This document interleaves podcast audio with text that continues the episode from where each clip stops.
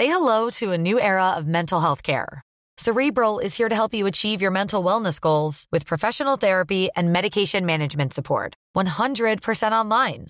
You'll experience the all new Cerebral Way, an innovative approach to mental wellness designed around you. You'll get a personalized treatment plan from a therapist, prescriber, or both in a safe and judgment free space. Your Cerebral therapist or prescriber will outline a customized plan with clear milestones along the way so you can get to feeling your best. With Cerebral, you're not alone in your mental health journey. We're here to empower you to live a fulfilling life.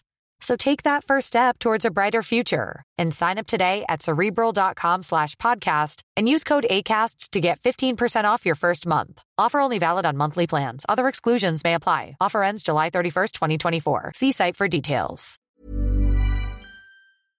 Bonjour à tous et bienvenue dans le Rendez-vous Jeu, l'émission bimensuelle où on vous résume toute l'actu du jeu vidéo et de l'industrie du gaming. C'est parti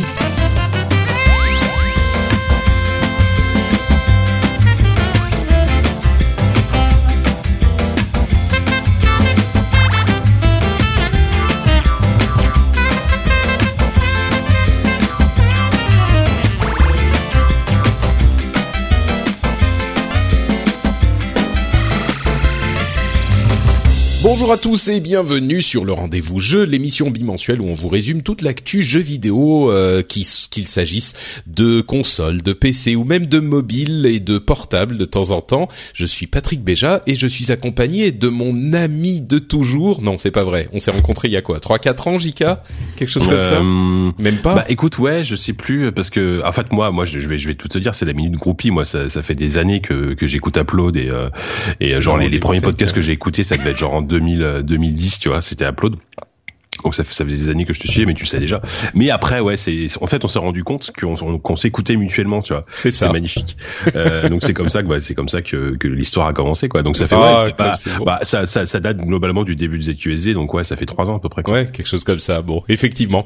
Euh, bah écoute, ça me fait toujours plaisir de te retrouver dans l'émission. Donc euh, merci d'être là. On a un programme intéressant aujourd'hui, le TGS qui fête ses 20 ans, le Tokyo Game Show, dont on va vous parler un petit peu. On a aussi euh, l- des informations sur les jeux qui qui sortent en ce moment, euh, des infos sur Oculus et euh, Palmer Lucky qui fait des trucs un peu bizarres, on va en toucher un mot euh, sur la Nintendo NX, etc., etc.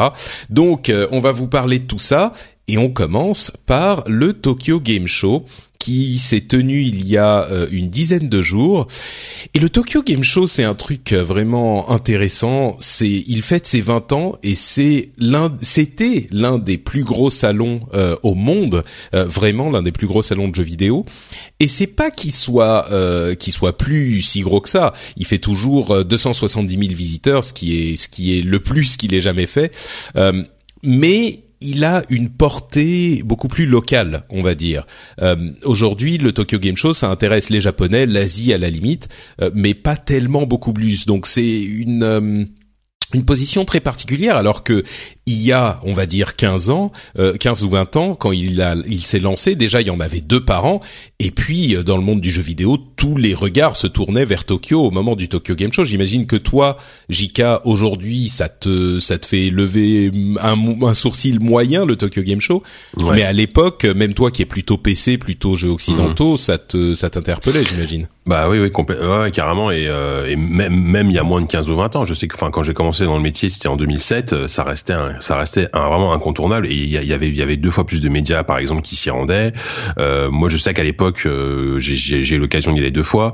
Euh, c'était quand même quelque chose. Il y, avait un rayonnement médiatique.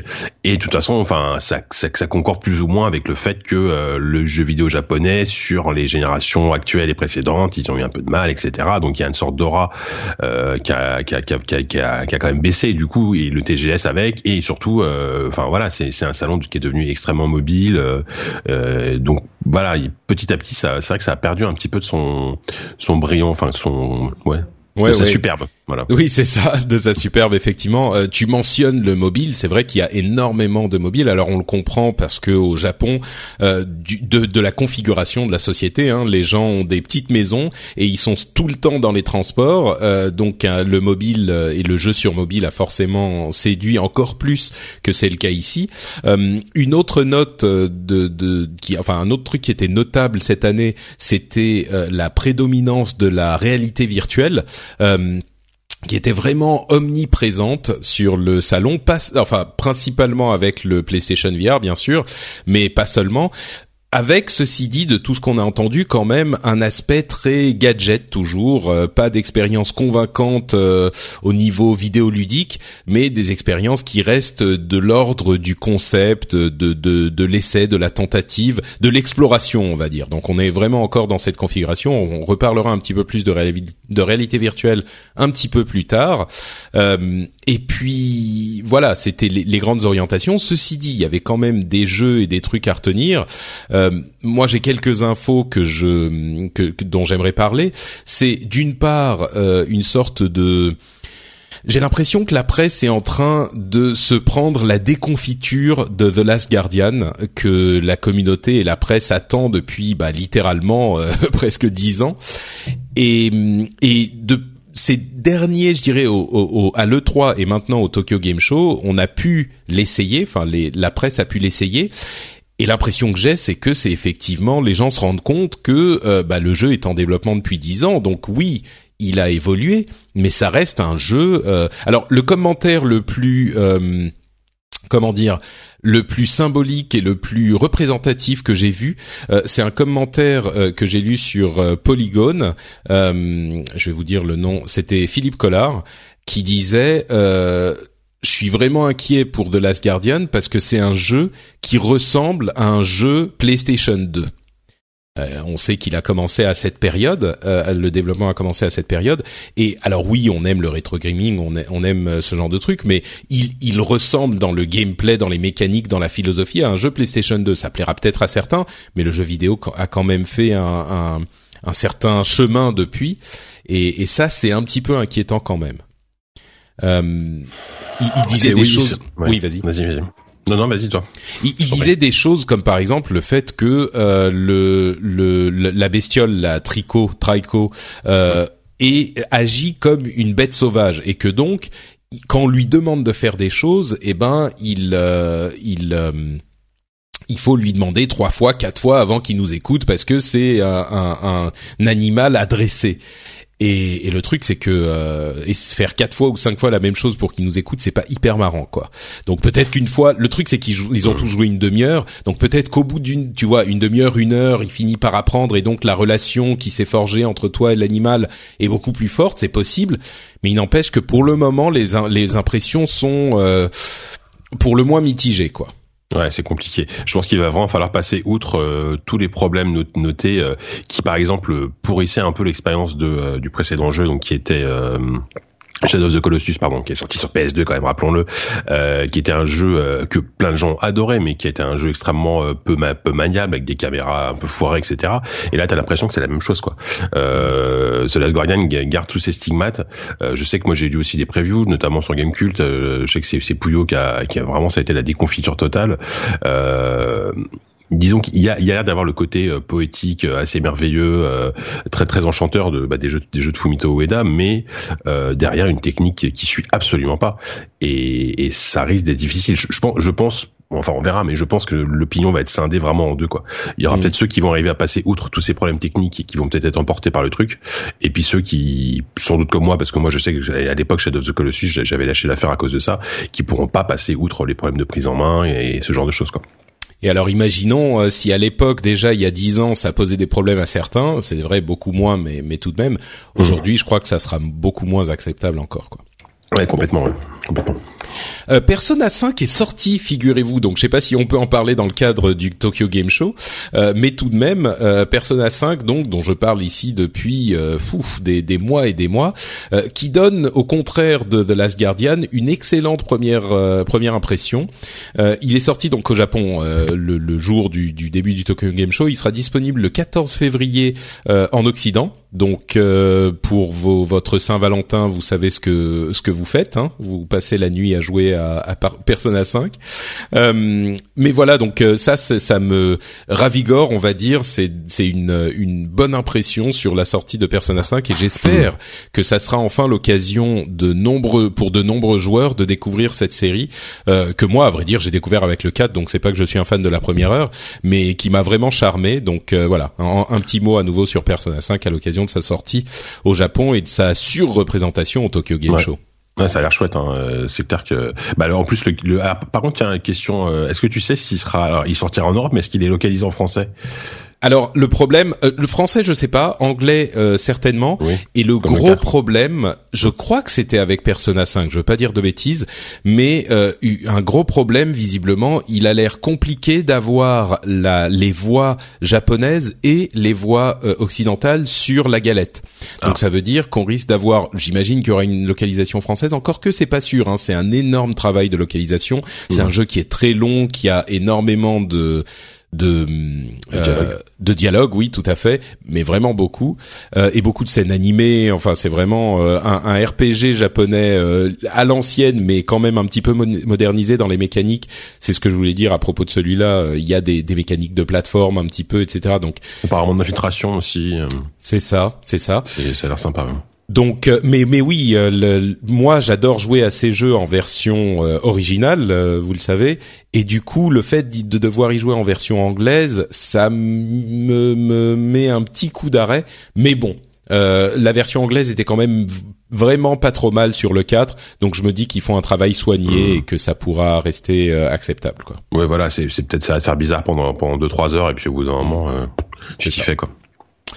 Euh, donc euh, ça c'est Persona 5. Euh, encore un jeu c'est que qui m'a tapé dans l'œil. évidemment Final Fantasy 15. on reste dans les dans les grosses sorties hein, bien sûr.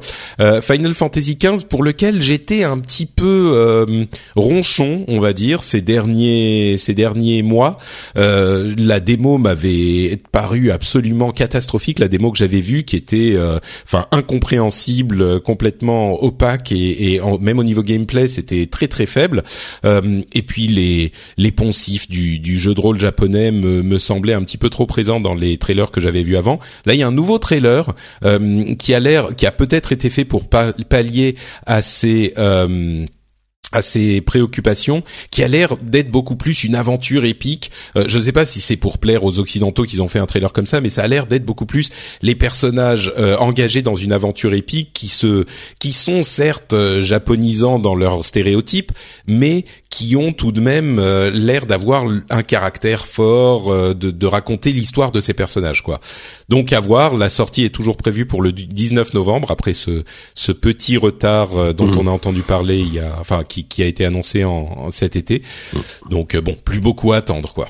Ouais, c'est c'est quand même le truc. Enfin, FF15, on n'est pas compte. C'est c'est fait. Bah, on, là, on parlait de, de Last Guardian tout à l'heure.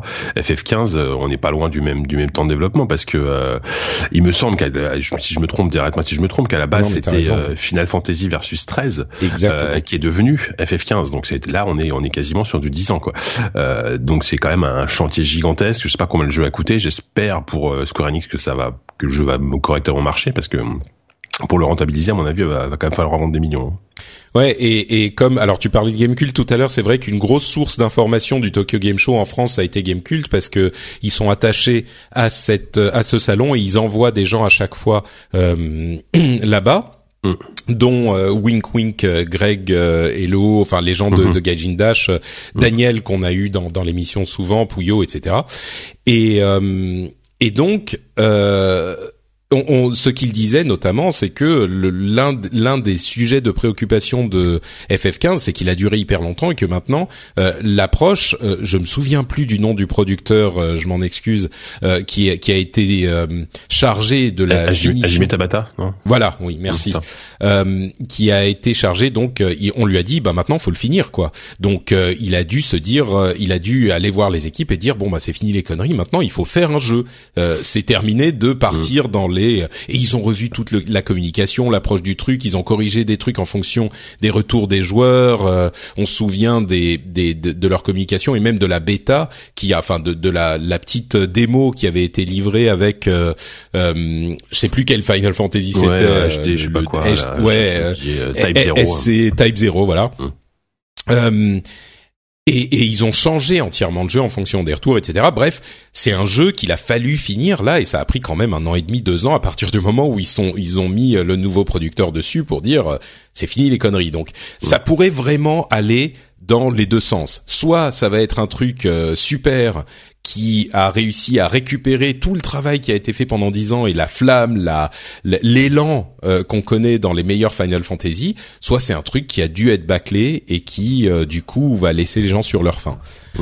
C'est c'est compliqué à voir d'ici. Euh, Hmm, impossible de savoir ce que va donner le jeu. Moi, je, je, je suis pas attiré plus que ça parce que c'est pas. Enfin, je, je, suis pas un gros fan. J'aime bien les, les, vieux FF, moi, les, les, les trucs à l'ancienne, tu vois. Mais euh, mais les voilà, je suis quand même curieux, euh, à défaut d'y jouer, de, de, de voir les retours, enfin, de voir les tests, etc. Quoi. Un autre jeu, pardon, qui me tient à cœur et dont je voulais parler ici, c'est Tekken 7, euh, qui est toujours prévu pour euh, sortir début 2017. Encore que sur le trailer que j'ai vu, il y avait, euh, il, disait en japonais que c'était printemps.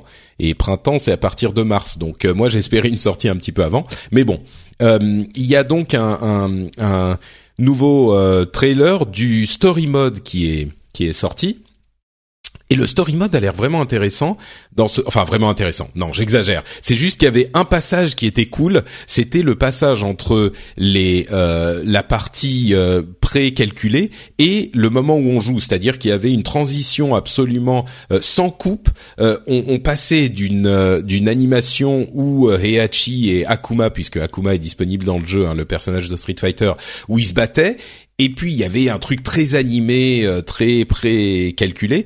Et puis tout à coup, on se retrouvait, la caméra revenait au centre et puis on se retrouvait à faire le combat. Donc, si euh, ils ont pris ce type de transition euh, sans coupure pour raconter l'histoire, ça peut faire un truc un petit peu plus sympa qu'un mode arcade ou un mode histoire où on a juste des petites, des petites comment dire des petites séquences animées de trois ou quatre même pas de trois ou quatre images avec un petit dialogue lu ça pourrait donner un, truc sympa et puis la raison pour laquelle j'en parle c'est que nous, on aime beaucoup Street Fighter et bien sûr King of Fighters que je continue à adorer hein, malgré ses défauts, qui est, qui est sorti il y a quelque temps. Mais c'est l'occasion aussi de rappeler à quel point Tekken est une énorme franchise de, de jeux de combat. En fait, c'est la plus grosse euh, franchise parce que Street Fighter est très populaire au Japon et en Europe. Bah, pas mal aux US, mais un petit peu moins. C'est surtout Mortal Kombat qui est très populaire aux US. Et euh, en fait, Tekken est populaire partout. Euh, peut-être aussi parce qu'il est accessible euh, par tout le monde. On peut, si on est un expert, vraiment faire des, des trucs hyper techniques qui nous donnent un vrai plaisir de jeu de combat, jeu de combat 3D qui est un style spécifique, mais tout de même. Et puis, si on est débutant, il suffit d'appuyer sur tous les boutons, de prendre un personnage qui est un petit peu facile, on appuie sur tous les boutons, on fait des trucs incroyables aussi. Donc, j'ai l'impression que Tekken réussit vraiment à, à, à euh, rester à cheval entre tous ces, ces, différents mondes et satisfaire un petit peu tout le monde. Donc euh, c'est assez notable la sortie d'un nouveau Tekken, surtout qu'il n'y en a pas eu depuis un moment là. Je sais pas si toi t'es es un fan, t'as déjà joué, mais euh, alors ouais, enfin bah, c'est vrai ce que tu dis, c'est tout à fait vrai parce que euh, euh moi c'est vrai que j'ai jamais été un, un, fan de jeux de baston et c'est vrai que le, le les, un bon vieux Tekken, tu vois, moi je te parle plus de l'époque Tekken 3, Tekken 4, ah bah c'est la grosse, voilà. oui oui, Tekken la 3 avec époque, avec Gon le dinosaure voilà, avec euh, Kundo, le mec qui faisait la capoeira, j'adorais. Euh, et c'était vraiment le, le jeu de baston hyper hyper grand public, tout le monde s'amusait dessus, euh, c'était fun. Euh, et puis c'était une claque technique à l'époque. Enfin moi je, je, me souviens toujours toujours de la première fois que j'ai vu chez un copain le donc la PlayStation tourner avec Tekken 1. Euh, et, et les, juste juste le fait que la caméra change d'angle, ça me rendait fou quoi. Je me dis c'est pas possible qu'on arrive à faire ça, c'est incroyable. dire tu passes de Street Fighter que, que, j'adore toujours, mais à Tekken c'était incroyable. mais voilà clairement je, je vais pas te mentir c'est une série que j'ai complètement lâché. Euh, puis apparemment le, le, le, lore est assez incroyable de Tekken. Euh, c'est assez plus complexe et un peu vaguement kitsch, mais euh, il, faut, ah, il faudra que tu, kitsch, faudra que tu discutes avec euh, les, les, gens de Gamecube. Je sais que Yukishiro et Goto sont sont fans. Alors je sais pas si c'est très, je pense que c'est un peu second degré, mais du lore de Tekken et ils s'intéressent vraiment à l'histoire et tout quoi. Ah mais c'est forcément second degré. Euh, Tekken, c'est le truc, c'est qu'il y a eu bon maintenant il y a prescription hein, sur Tekken 1. Euh, il y avait euh, c'était c'était Kazuya qui qui était donc le fils de Heihachi, le boss de fin, mm. et qui à la fin donc battait son père. Et une fois le père battu, tu le voyais qui s'approchait avec ses séquences animées de l'époque, hein, qui étaient hyper mal faites, mais tout de même, il s'approchait, il le prenait dans ses bras et il le, tu vois, il le prenait dans ses bras, il le portait et tu disais, oh mon Dieu, le, le, le, fils en fait, il aime quand même son père alors qu'ils sont battus, il était rejeté, il machin. Et en fait, tu vois qu'il marche et il l'amène près d'une sorte de précipice et il le lourde dans le précipice son père. Tu sais, c'est vraiment genre, mais le mon dieu quoi. Et donc le le dans le dans le 2, euh, c'est Heihachi qui en fait n'est pas mort bien sûr parce que personne ne meurt jamais, euh, qui revient et Kazuya est le chef de de, de la Tekken euh, de la Mishima Zaibatsu qui est donc la grande société euh, mm. de de la famille. Et le, donc le père essaye de revenir et de euh, récupérer la boîte. Et à la fin euh, non seulement il fait la même chose donc il attrape son fils et là tu dis hmm, bon peut-être qu'il est quand même. Mais non là il va près d'un volcan et il lourde son fils dans le volcan. Donc euh, tu vois c'est vraiment c'est la surenchère ridicule il y, a un petit côté Tom et Jerry ou Bibi Picoya tu sais je veux dire tu, tu, tu, tu sais pas quelle sauce ils vont essayer de t'entretuer tu vois. Ouais exactement toujours des pièges à la con un truc comme ça. Mais c'est tout à fait ça ouais ouais t'as raison. Et puis et puis effectivement les sous souvenir de la 3D. Moi, je me souviens que sur le 1, effectivement, il y avait déjà eu euh, Virtua Fighter, bien sûr, qui faisait ça, mais c'était pas tout à fait la même chose, mais parce qu'il y avait pas de texture en fait sur Virtua Fighter. C'était pas si grand public, hein, tu vois. Hmm. C'est sûr, c'est sûr, c'était beaucoup moins accessible. Hmm. Et puis. Euh, le truc, c'est que dans Virtua Fighter comme dans Tekken, euh, le fait de pouvoir faire de la 3D et des animations, moi je me souviens que j'étais fasciné par les katas qu'on voyait notamment dans, euh, enfin dans tous les Tekken, mais dans Tekken 3. Euh, quand Jin faisait son kata, c'était le truc de présentation. Euh, les kata, pour ceux qui savent pas, c'est des des, des, des exercices de mouvements d'arts martiaux euh, qui sont prédéterminés. Et il faisait son kata, mais j'étais euh, émerveillé quoi c'était hmm. enfin bon donc c'est sûr qu'il y a un attachement un petit peu un petit peu sentimental à, cette hmm. série mais en même temps, est-ce que les est-ce que les gros hardcore de baston vont pas te dire ouais mais c'est une série de casus, euh, tu vois, je sais pas. Hein, euh, est-ce, est bah, que c'est un truc vraiment technique quoi? Franchement, franchement oui. Euh, alors c'est pas le même style de jeu que les jeux en 2D type euh, Street Fighter, Mortal Kombat. Enfin Mortal Kombat c'est encore à part, mais type Street Fighter, King of Fighters, etc mais il y a une vraie technicité dans les jeux en 3D avec les juggles, donc les combos qu'on fait sans que le, la personne puisse retomber par terre, qui sont et même, enfin, il y a différents types de, de combos, peu importe, c'est un peu technique, mais il y a une vraie technicité dans Tekken, c'est certain. Euh, donc il réussit, comme je te dis, à, à faire. Ce qu'il y a, c'est que tu as certains personnages comme euh, ben un Eddie ou un euh, euh, ah le type qui fait du. J'ai un trou là tout à coup euh, Huarang, voilà, qui fait du taekwondo, euh, qui, sur lequel tu vas appuyer sur les sur les pieds et tu vas faire euh, absolument plein de trucs. Mais si tu sais jouer, tu pourras le contrer. C'est sûr que si si t'es un joueur moyen, un joueur débutant risque de bien t'emmerder avec ses son appui partout euh, ridicule, quoi. C'est clair. Mais mais il y a certainement une technicité. Donc, euh, mm, mm. moi, j'y jouais quand j'étais au Japon il y a quelques mois, et je peux dire que euh, c'est, ça reste euh, un des jeux que je, un de mes jeux de combat préférés très certainement. Il y a une, une, un, un feeling. Je parlais de feeling King of Fighters qui est très bien retranscrit avec le dernier. Il y a très certainement un feeling Tekken qui est très bien retranscrit avec le 7 et moi je l'attends avec impatience quoi. Ouais, d'accord. Attention, interruption, bip bip bip, on s'arrête dans le euh, l'émission normale euh, animée par Patrick et Jika pour faire euh, une petite un petit insert avec Patrick et Greg puisque j'ai le plaisir de recevoir Grégoire Hello alias Golden Greg qui se joint à nous et qu'on évoquait je crois dans, dans l'émission juste avant donc ça fait un peu bizarre. salut Greg, tu vas bien? Bonjour, bah oui, pas pas trop mal. Ouais, t'as eu une une journée un petit peu agitée hier, donc tu te remets tu t'es dit, on va faire un podcast avec Patrick pour se pour se détendre, c'est ça? C'était très compliqué. J'ai eu un, un, ce qu'on appelle des, des, des, problèmes de, de journée et donc du coup, euh, enfin des jours à problème plutôt. Et donc là, voilà, je, je suis sur mon canapé et je participe à ce podcast. C'est un peu le, le repos. Euh, c'est bien, c'est bien. Après une semaine compliquée, on va dire. J'apprécie. Euh, alors la raison pour laquelle j'interromps l'émission euh, pour pour faire ce petit passage avec toi, c'est que mm. tu es un, un, amateur connaisseur du Japon. tu évolues encore et tu as beaucoup évolué. Tu évolues encore dans le milieu du jeu japonais, enfin du jeu vidéo et du jeu vidéo japonais en particulier. Et tu faisais partie de l'équipe Game Cult notamment qu'on évoquait qui est qui allait couvrir le Tokyo Game Show, donc je me suis dit que ça serait intéressant de te parler à toi euh, pour ça. Est-ce que tu peux te présenter en deux mots et puis euh, on, on, prendra tes impressions sur le TGS bah, très rapidement, moi, je, ça fait 25 ans que je suis journaliste euh, de, pour euh, différents magazines euh, de jeux vidéo. Euh, notamment, la première fois qu'on s'est croisés, toi et moi, c'était effectivement au Japon pour la PlayStation 2. Donc ça fait 16 ans, voilà. Et bah, je, depuis depuis 12 ans maintenant, je, je suis directeur de collection des éditions Kurokawa, qui sont l'un des plus gros éditeurs de manga en France. Et bah, ça, c'est mon boulot principal. Et puis, bah, comme comme j'avais toujours tout un tas de, de, de contacts et de on, va dire d'affinité avec le milieu du jeu vidéo, bah, je, je, continue à y travailler en même temps. Très bien.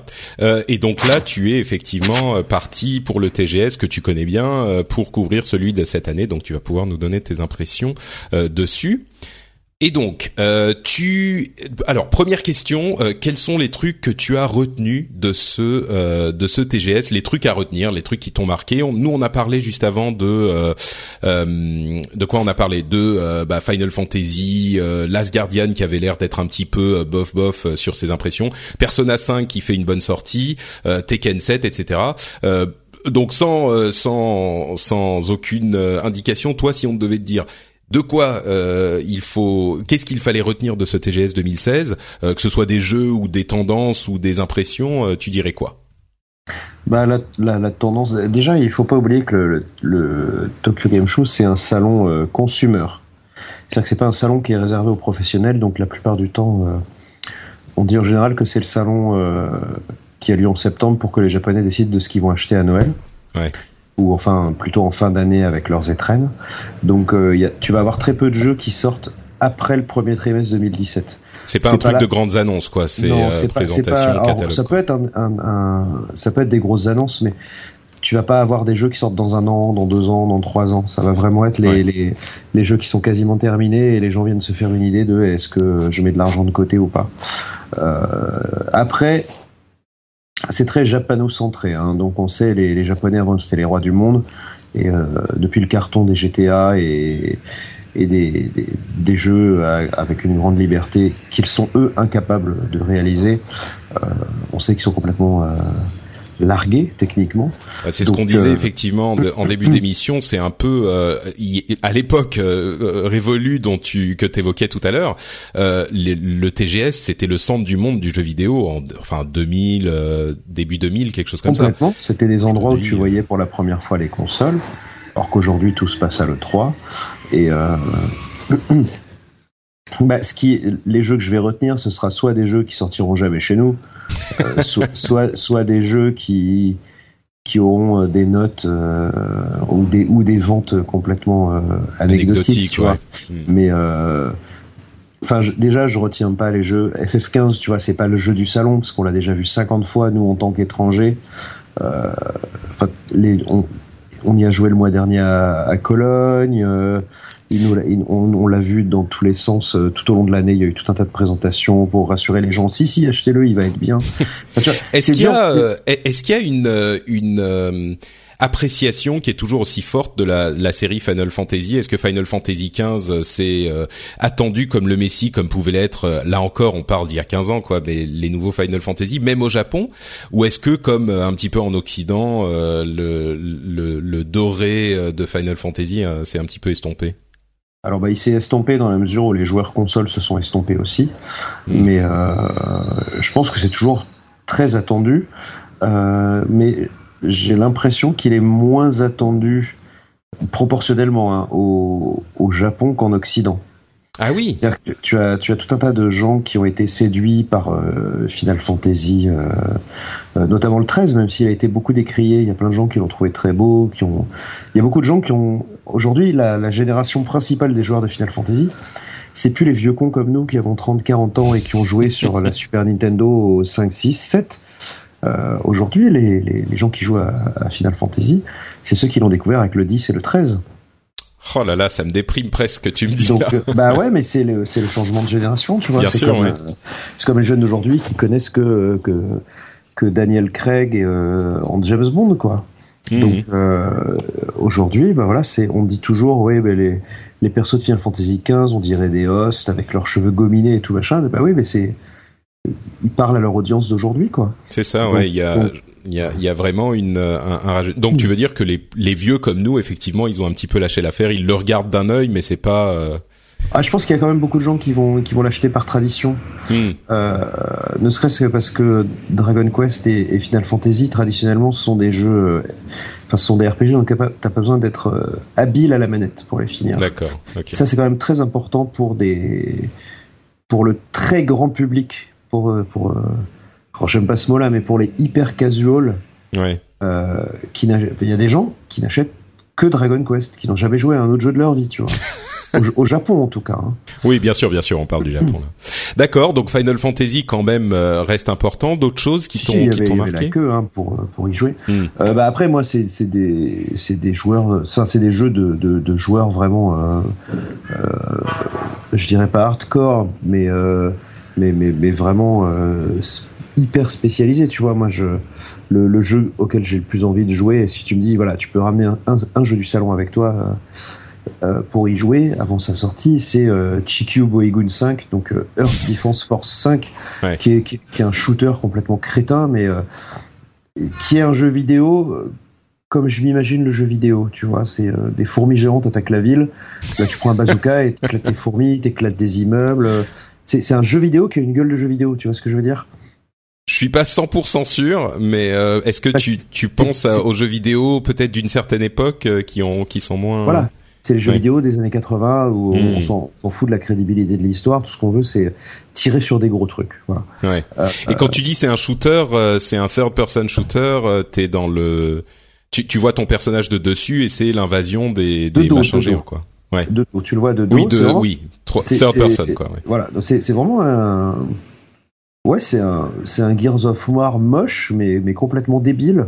Hmm. Et, euh, et puis t'as as deux persos différents. T'as le troufion de base qui est à pied, et puis sinon t'as la nana qui a un backpack, un jetpack qui peut voler, et tout. Enfin, c'est euh, c'est pas très beau, euh, c'est hyper répétitif, mais j'adore. Voilà. C'est- Et mais alors, tiens, explorons un tout petit peu le truc parce que je pense que euh, s'il y a des gens qui vont aller regarder le, euh, le les vidéos de Earth Defense Force, effectivement, ça ressemble à une sorte de euh, Gears of War moche, mais euh, c'est alors d'une part, est-ce que c'est un public euh, vraiment japonais Ça reste euh, exclusif au Japon ce genre de de, de jeu? Et d'autre part, qu'est-ce que tu, tu y trouves toi comme plaisir? Parce qu'il y a des gens qui apprécient ce genre de truc que tu ne retrouves pas dans d'autres jeux plus modernes, peut-être plus beaux, peut-être plus léchés au niveau du gameplay. Alors ce que j'aime déjà, c'est le côté bon enfant. C'est-à-dire que tu, tu appuies sur Start, ça tu joues. Hmm. T'as pas euh, euh, trois cinématiques pour t'expliquer que le mec il est triste. euh, T'as pas t'as pas un mec avec un grand discours qui te dit aujourd'hui nous allons prendre les armes parce que blablabla. Euh, T'as pas dix codex à trouver et à lire pour essayer de comprendre un petit peu l'histoire. machin. C'est le start. Hop, tu choisis, tu joues un mec, tu joues une fille.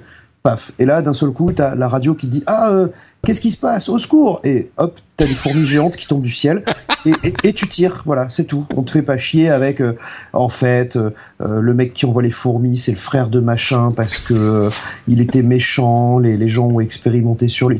Il y a Ouais, pas d'histoire.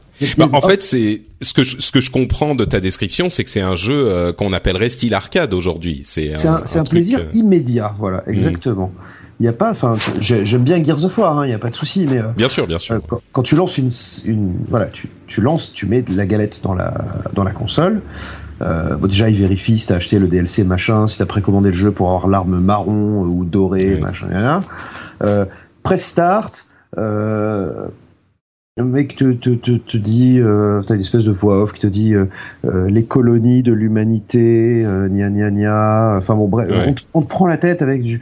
Tout ça, ça pourrait être expliqué dans le jeu. Non, non, il faut que tu, euh, faut que tu lises 50 intros, que tu tapes. euh, Bah, c'est sûr que d'une ben- certaine manière, euh, c'est ça rend, euh, ça enrobe euh, ce qui est le cœur qui et qui a toujours été et qui reste le cœur du jeu vidéo. Encore que on pourrait débattre, mais le le, le gameplay finalement euh, est enrobé dans un certain nombre de jeux pour le rendre plus euh, plus acidulé, plus doux, plus sucré, je dirais même, pour un public un petit peu plus large.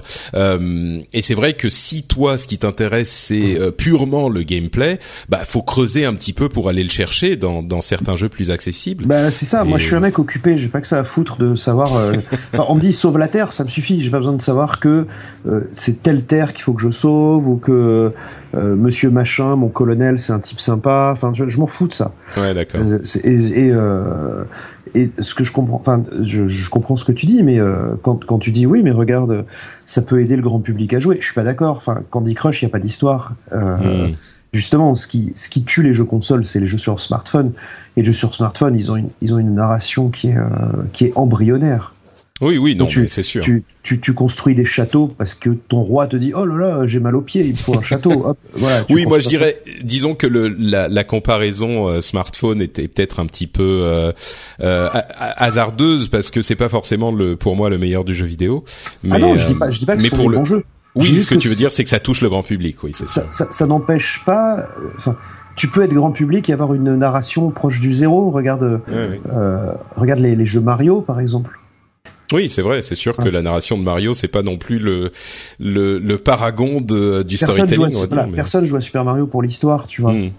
Oui, bah donc, bon, enfin, sans, sans rentrer dans la même dans la question, euh, qu'est-ce qui est mieux, qu'est-ce qui est moins bien, c'est sûr que c'est un type de jeu différent et que Et voilà, moi, je, Certains je, peuvent, je, euh, je, je, je, dis juste que voilà, c'est c'est très bien, C'est envie de te poser dans ton toi. salon, de, dans ton Mm. salon et de, de t'immerger, tout ça. Mais euh, moi, je vais plutôt vers le- les RPG, tu vois. Si je veux beaucoup d'histoire, Mm.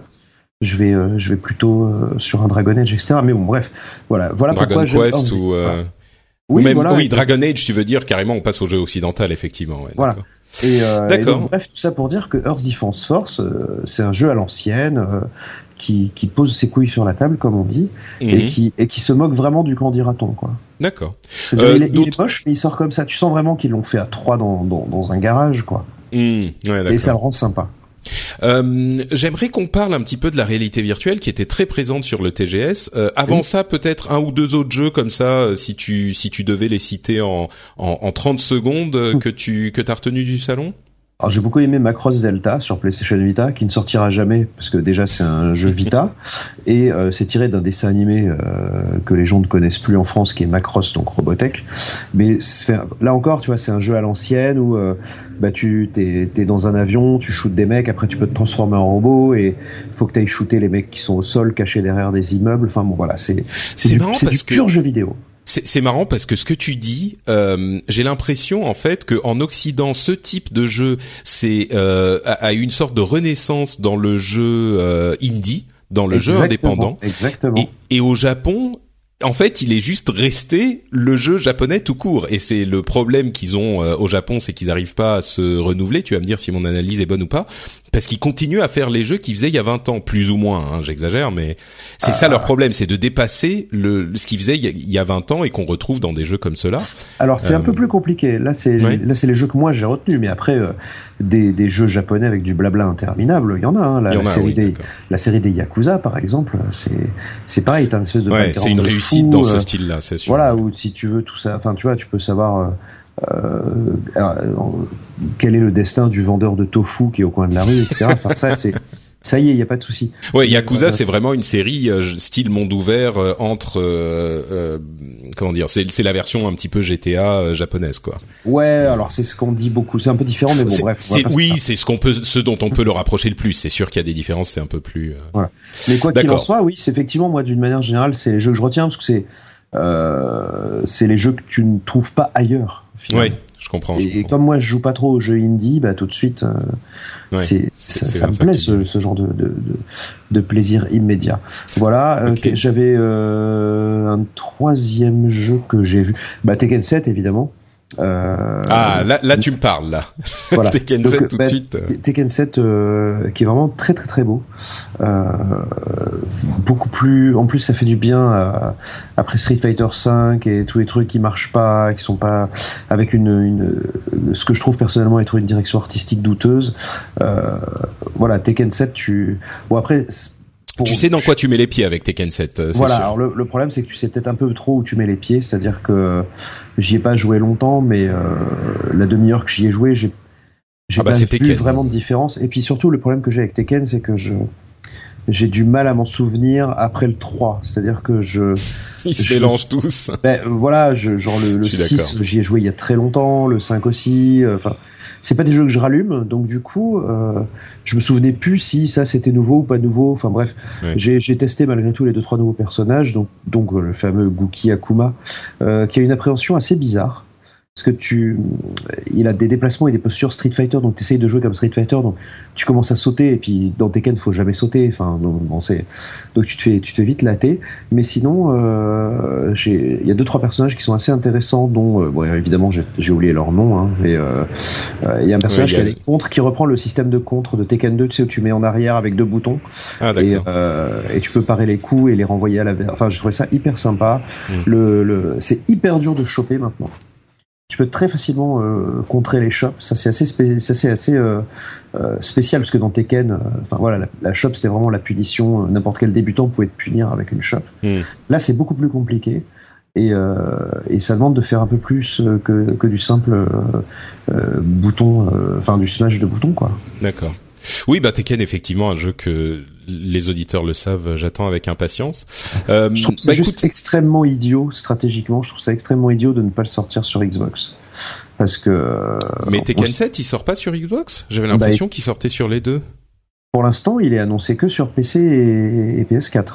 Ah, d'accord. Bah écoute, euh, je suis je suis surpris. J'avais l'impression qu'il sortait euh, qu'il sortait sur les deux, mais si, si, si, il est annoncé. Alors, je viens de regarder, il est, il est annoncé sur Xbox. Hein. C'est contrairement à Street Fighter en fait, qui est exclusif euh, PlayStation sur console. Ah, alors il sort, d'accord. Bah, bah, alors il, il sort pas sur Xbox au Japon, parce que moi, quand j'étais ah. au Japon, ils ont dit non, non, il sort pas sur Xbox.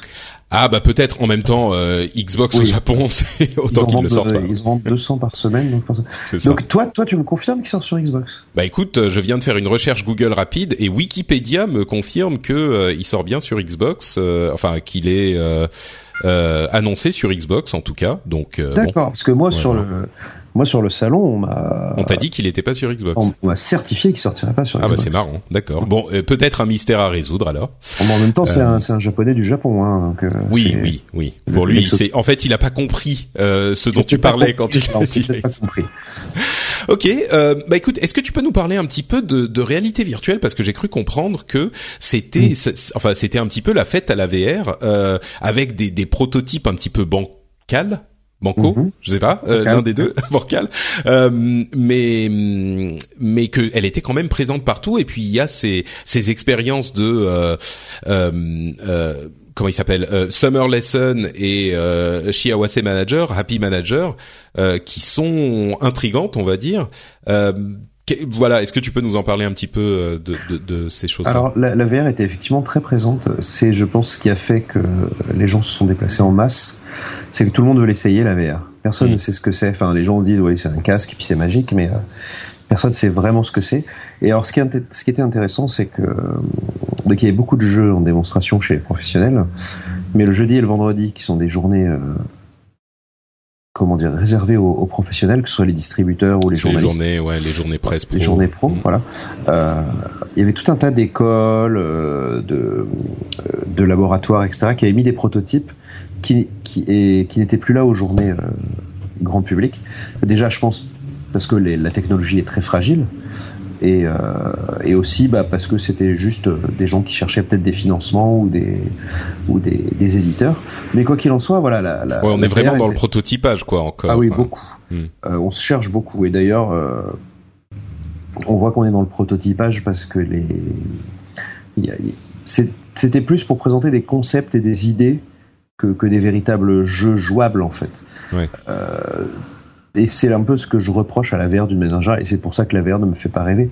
C'est c'est des expériences de 10 minutes, un quart d'heure, mais tu, tu, ne révolutionnes pas le, le, le, jeu vidéo, euh, enfin du moins pas au Japon en tout cas. Bah, ce qui était montré, c'était soit des jeux assez paresseux. Euh, alors je dis pas qu'il n'y a pas de travail derrière, hein, c'est pas ça que je dis. C'est que en, en, termes de, de conception euh, ludique, c'était assez paresseux parce qu'en général c'était des des jeux d'aventure ou de discussion dans lequel tu ajoutes une dimension VR, c'est-à-dire que au lieu de parler à un personnage qui est sur un écran, tu parles à un personnage et si tu tournes la tête, bah, tu peux voir ce qu'il y a dans sa chambre, mais c'est mais c'est tout. Voilà, il y a pas de, c'est pas grandiose. Ouais, c'est-à-dire qu'il n'y a pas de, prennent pas euh, la, la, la, VR euh, en compte dans le gameplay. C'est juste un mode de représentation euh, visuelle. ils le prennent en compte, mais si elle n'existait pas, le jeu serait pas super différent, du moins pas, mm. pas, à mon sens, euh, parce que euh, ils prennent en compte la VR, c'est-à-dire que quand tu parles à une fille, bah, si tu baisses la tête, tu peux tu peux regarder que euh, elle est mal assise et que il y a sa, enfin elle a les jambes mal croisées, et tu peux regarder sa culotte, tu vois. Enfin c'est est-ce que c'est vraiment est-ce que est-ce que ça vaut 800 euros, tu vois ce que je veux dire? C'est Mais alors justement, beaucoup tiens, de, drague, beaucoup d'interactions avec des filles. Euh, moi, le, le j'ai pu essayer le fameux jeu qui a été montré par toutes les télés, euh, qui était le, le, le, le, jeu avec un mannequin où tu peux, tu peux toucher les seins des filles, etc. Euh, ça n'a aucun intérêt, vraiment. Euh, c'est triste, en fait. Et euh, l'autre l'autre jeu auquel j'ai un peu honteux auquel j'ai joué, alors c'est pareil, c'est un concept, euh, comment dire, de, de gameplay en gros, tu es un professeur dans une classe et tu es entouré par tous tes élèves. Et donc, il faut que tu tournes sur toi-même pour toutes les voir. c'est comme si tu avais euh, huit personnes qui t'entouraient et que tu pouvais plus bouger. Et donc, bah, tu. C'est pas Summer Lesson celui-là. Non, non, non, non, non. C'est un jeu qui n'a pas, enfin, il n'a pas de titre parce que c'était un, c'était un, laboratoire qui le présentait. Et euh, donc, bah, tu, tu, tu, il y avait des caméras pour pour te repérer dans l'espace. Et euh, bah, t'étais entouré de filles, donc il fallait que tu tournes sur toi-même pour voir toutes les filles qui, te, qui barraient le passage, en fait. Et en tendant les mains, tu pouvais les toucher. Et donc en tendant les mains, ben, quand tu tends les mains vers elles, elles réagissent.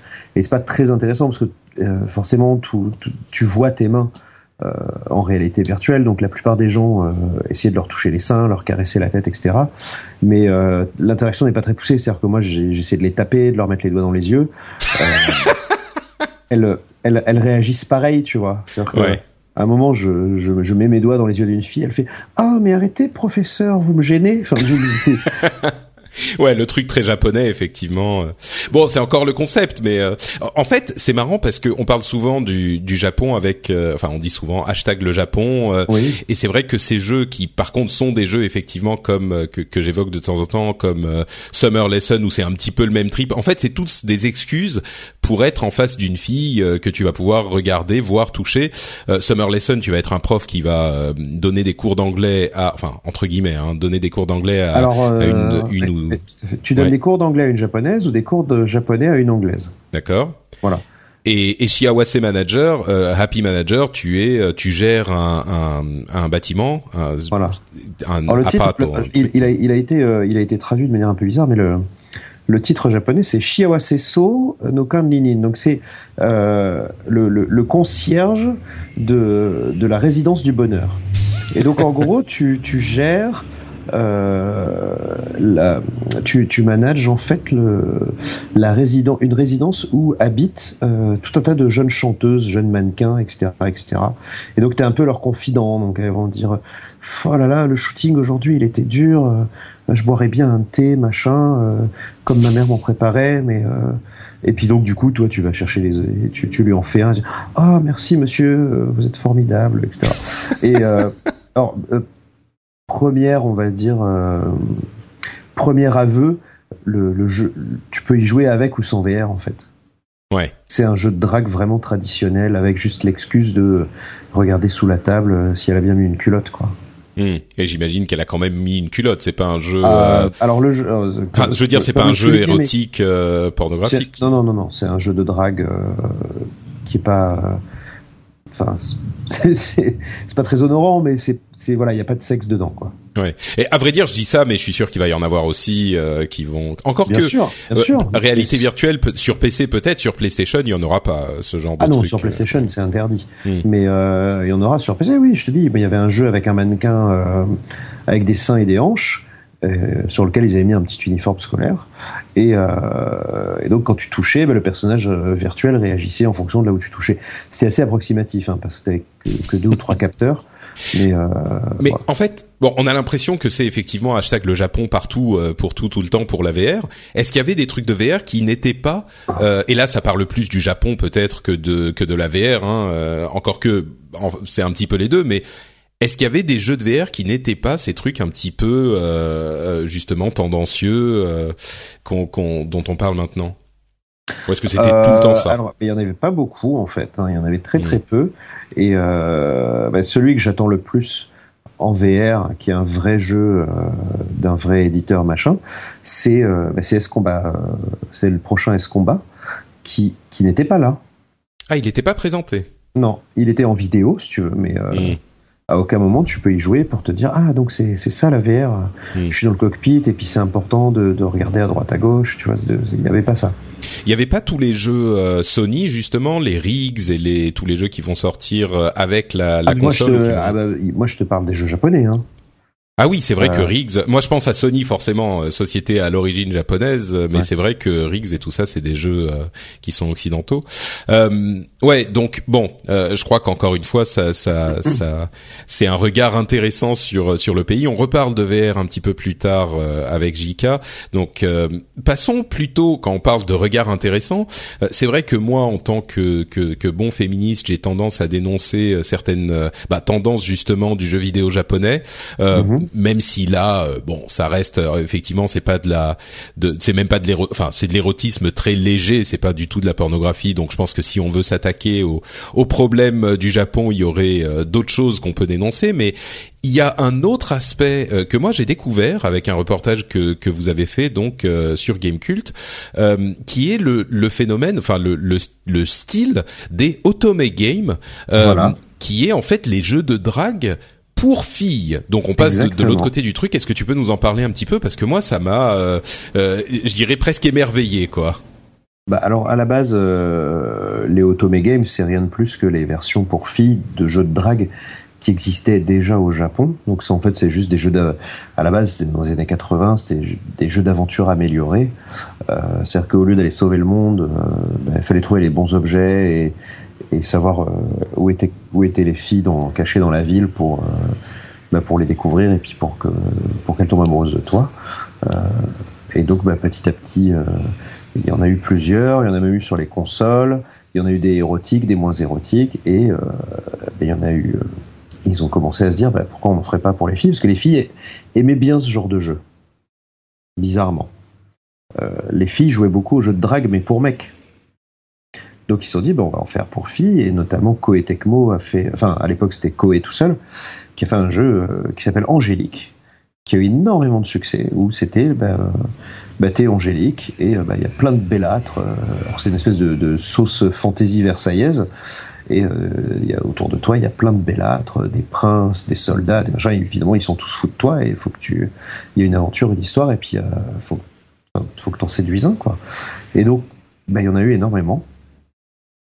Et c'est devenu un style à part entière, le Otome Game. Et il y en a vraiment. Otome, ça veut dire euh, jeune c'est les jeunes filles en fleurs. Hmm. Et euh, enfin, jeunes filles en fleurs, c'est jeunes femmes, quoi. Euh, et donc. Euh, et c'est pas que des que des adolescentes qui y jouent, hein. C'est des filles ah de tous âges. Hein. Ah non, c'est des filles de 20, 30, enfin tous, toutes, toutes. J'ai une copine de 40 ans qui y joue. Et euh, bah, c'est de la romance en fait. Enfin, c'est euh, c'est du c'est c'est de la comédie romantique en jeu et donc tu as tout un tas de, scénarios différents, tu as tout un tas de styles de jeu différents, et euh, bah, tu, tu, vas, euh, tu, tu, vas jouer à ça, et donc il y a, y, y a, des vrais fans. Alors évidemment, en plus, tu t'en doutes bien, il y a, euh, comment dire, il y a des doubleurs qui sont très très célèbres, donc qui ont qui ont énormément de groupies parce que évidemment, comme les filles entendent leur voix à longueur de jeu, bah, elles, ont, elles deviennent fans et donc bah, au Tokyo Game Show, t'as des as des conférences avec les doubleurs d'Otome Game sur scène qui font carton plein. C'est c'est marrant. J'ai l'impression par contre que euh, d'une manière finalement assez peu surprenante, euh, on a une différence de, de ton, c'est-à-dire qu'on n'est pas dans les euh, dans ces Otome Games. J'ai pas l'impression qu'on soit dans les Daniel Steele, euh, enfin les romans euh, vraiment chauds. Alors est-ce que ça va dans dans la même direction parfois que les jeux pour mecs finalement, qui sont à la limite de l'érotisme aussi? Alors il y a bah, il y a des jeux il y a des jeux sobres, il y a des jeux porno, même pour les filles. D'accord. Ah, bah écoute, ça me surprend parce que j'avais l'impression, en regardant encore une fois le reportage, mais peut-être que vous n'avez pas tout montré, euh, que c'était vraiment euh, de la, de la, de l'émotion et qu'il y avait donc ces, ces stands où les filles faisaient la queue. On est euh, sur un salon grand public. Oui, bien sûr, bien sûr, oui. Voilà. N'oublie pas qu'on est sur un salon grand public, donc euh, bah, sur un salon grand public, tu, tu, tu vas pas. Enfin, tu vois, il y a des enfants dans les allées et tout. Tu vas pas euh, montrer des trucs un peu olé olé, mais. Euh, non, d'accord. Mais ce que je veux dire, c'est que en fait, tu vois les, les jeux. En fait, les jeux pour mecs, c'était quand même les Summer Lesson et les Happy Manager et tout ça, où c'était. Alors encore une fois, c'était pas érotique. c'était mais pas. Là, mais, pareil, mais c'était les, les, les, Otome Games, c'est pareil. Enfin, je sais pas si tu as vu, mais l'un des plus gros jeux du stand Otome Game, c'est Yuaku no Office, quoi, le bureau des tentations. Et euh, bah, enfin c'est c'est bah, le, le, titre le titre dit tout quoi. C'est ça ça va c'est ça va plus loin que Summer Lesson. Summer ah oui d'accord. bah, Summer Lesson euh, t'apprends l'anglais à une fille c'est tout. Euh, là euh, l'office des tentations euh, c'est enfin il y a ton patron qui te dit t'es sûr que tu veux pas rester un peu plus tard ce soir et qu'est-ce qui va t'arriver si tu restes tard le soir tu vois. Alors ce qui est amusant c'est que donc t'as des t'as des jeux qui sont plutôt soft des jeux qui sont plutôt fantasy c'est-à-dire que tu c'est un vrai jeu d'aventure avec un scénario et donc tu as plusieurs compagnons et puis euh, tu peux finir le jeu avec un des compagnons. Et puis alors tu as vraiment des jeux hard. Euh, et alors on, m'expliquait, parce qu'on n'a pas pu tout mettre dans le reportage, mais on m'expliquait par exemple, ça c'est assez intéressant, c'est que tu euh, sur smartphone, donc ça existe en français, parce que les, les, les sociétés japonaises se sont rendues compte qu'il y avait un marché mondial pour le Otome Game, et c'est vrai qu'effectivement, ils auraient été bêtes de, de s'en priver. Euh, justement, je, je, voulais le mentionner pour les gens qui sont curieux, qui sont intéressés. La société dont vous parlez s'appelle Oko. Euh, OKKO euh, pour ces jeux mobiles. Enfin, c'est celle que vous mentionnez dans le reportage en tout cas. Et effectivement, les jeux sont disponibles euh, sur euh, sur iPhone en tout cas. J'ai pas regardé sur Android, mais j'imagine que oui. Euh, vous cherchez Oko, OKKO, et vous trouvez effectivement tout un tas de de jeux dont je peux vous donner les titres si je les retrouve. Ah bah, je, te, ouais, je te le dis, hein, le, le bureau des tentations s'en est. Voilà. Une demande en mariage de rêve, doux parfum de scandale, euh, l'office des tentations 2, euh, etc., etc. Ouais. Donc. Euh... Et alors euh, c'est comment dire, c'est c'est amusant parce que donc ce sont des jeux mobiles free, donc tout est gratuit, mais si tu veux, t'as des options payantes. C'est-à-dire que tu, tu vas lire plusieurs chapitres et puis au bout d'un moment, bah, si tu veux lire la suite, faut payer. Tu vois, si tu veux tout lire d'un coup, faut payer. Sinon, tu fais des petits épisodes par jour. Et alors, ce qui est drôle, c'est que les scènes de sexe sont payantes. oui, ce qui est pas, ce qui est, ce qui est logique finalement. Voilà. Mais oui, d'accord. Mais mais du coup, euh, ces, ces types de ces jeux-là sur smartphone, euh, c'est des des visual novels finalement, ce qu'on appelle les visual novels. Donc ouais, alors il y en a. C'est plus ça, il n'y a, pas de gameplay. Euh, ah, alors oui et non, ça dépend lesquels. D'accord. Euh, T'en as différents types. Euh, ceux dont je te parle de la société Oko, c'est plutôt des visual novels mais tu vas avoir des vrais jeux d'aventure avec euh, des, des, des, résolutions d'énigmes. Tu en avais un, alors je me souviens plus de son nom, qui était sur le stand d'à côté, où euh, tu as, une espèce de, de système d'interrogatoire. Il faut que tu trouves des preuves. C'est une espèce d'escape room euh, virtuel. Comme tu sais les jeux, les jeux d'aventure à l'ancienne où es, tu euh, des point and click, des, euh. voilà des point and click où tu vas devoir trouver des, des indices pour découvrir que ton mec te trompe par exemple. Ah oui d'accord. Voilà. Et si tu trouves pas les bons indices, bah, tu vas finir ta vie avec ce loser. Alors que si tu trouves les bons indices, ça va déclencher un script. Et là, il y a un bellâtre euh, qui va venir te sauver des griffes de, de l'autre bellâtre qui lui était un beau salaud. Ouais. Je sais pas pourquoi ça me ça m'enthousiasme tellement ce truc et à la fois je suis un petit peu. C'est marrant qu'il y ait ce genre de choses euh, au Japon et que euh, en, en, Europe et aux États-Unis on se concentre bah, justement sur euh, Gears of War ou ou alors carrément de la pornographie pornographie. Mais mais tu veux dire pour les filles hein? Non, pour les pour les mecs et pour les filles. Je veux dire il y a une, une sorte de... Ah. moi, moi j'ai j'ai l'impression alors. Bah, il y a une honte. En fait il y a une honte, c'est-à-dire qu'au Japon on, on on, part du principe que tu, bah, tu, différencies la, vie euh, et, le, jeu, quoi. C'est-à-dire que hmm. euh, même s'il y a un petit côté loser à ne jouer qu'à ça, tu peux y jouer à un de temps en temps euh, pour dire ah, c'est rigolo, j'ai joué à ça. Machin.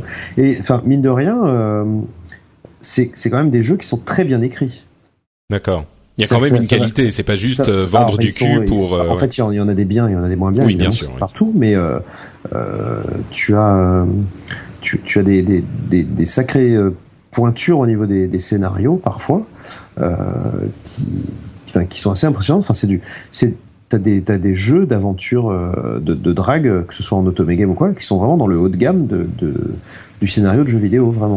Est-ce qu'ils sont considérés considérés de la même manière que n'importe quel autre jeu qui peut être apprécié ou est-ce que ça reste quand même un petit peu oui bon c'est jamais qu'un jeu de drague ou c'est jamais qu'un automégame c'est de la c'est de la niche Hmm. Mais euh, c'est une niche qui peut avoir des phénomènes. C'est-à-dire que par exemple, euh, alors j'oublie toujours son nom, mais le, il y a un jeu qui a cartonné ces dernières années, qui n'est absolument pas un jeu de drague.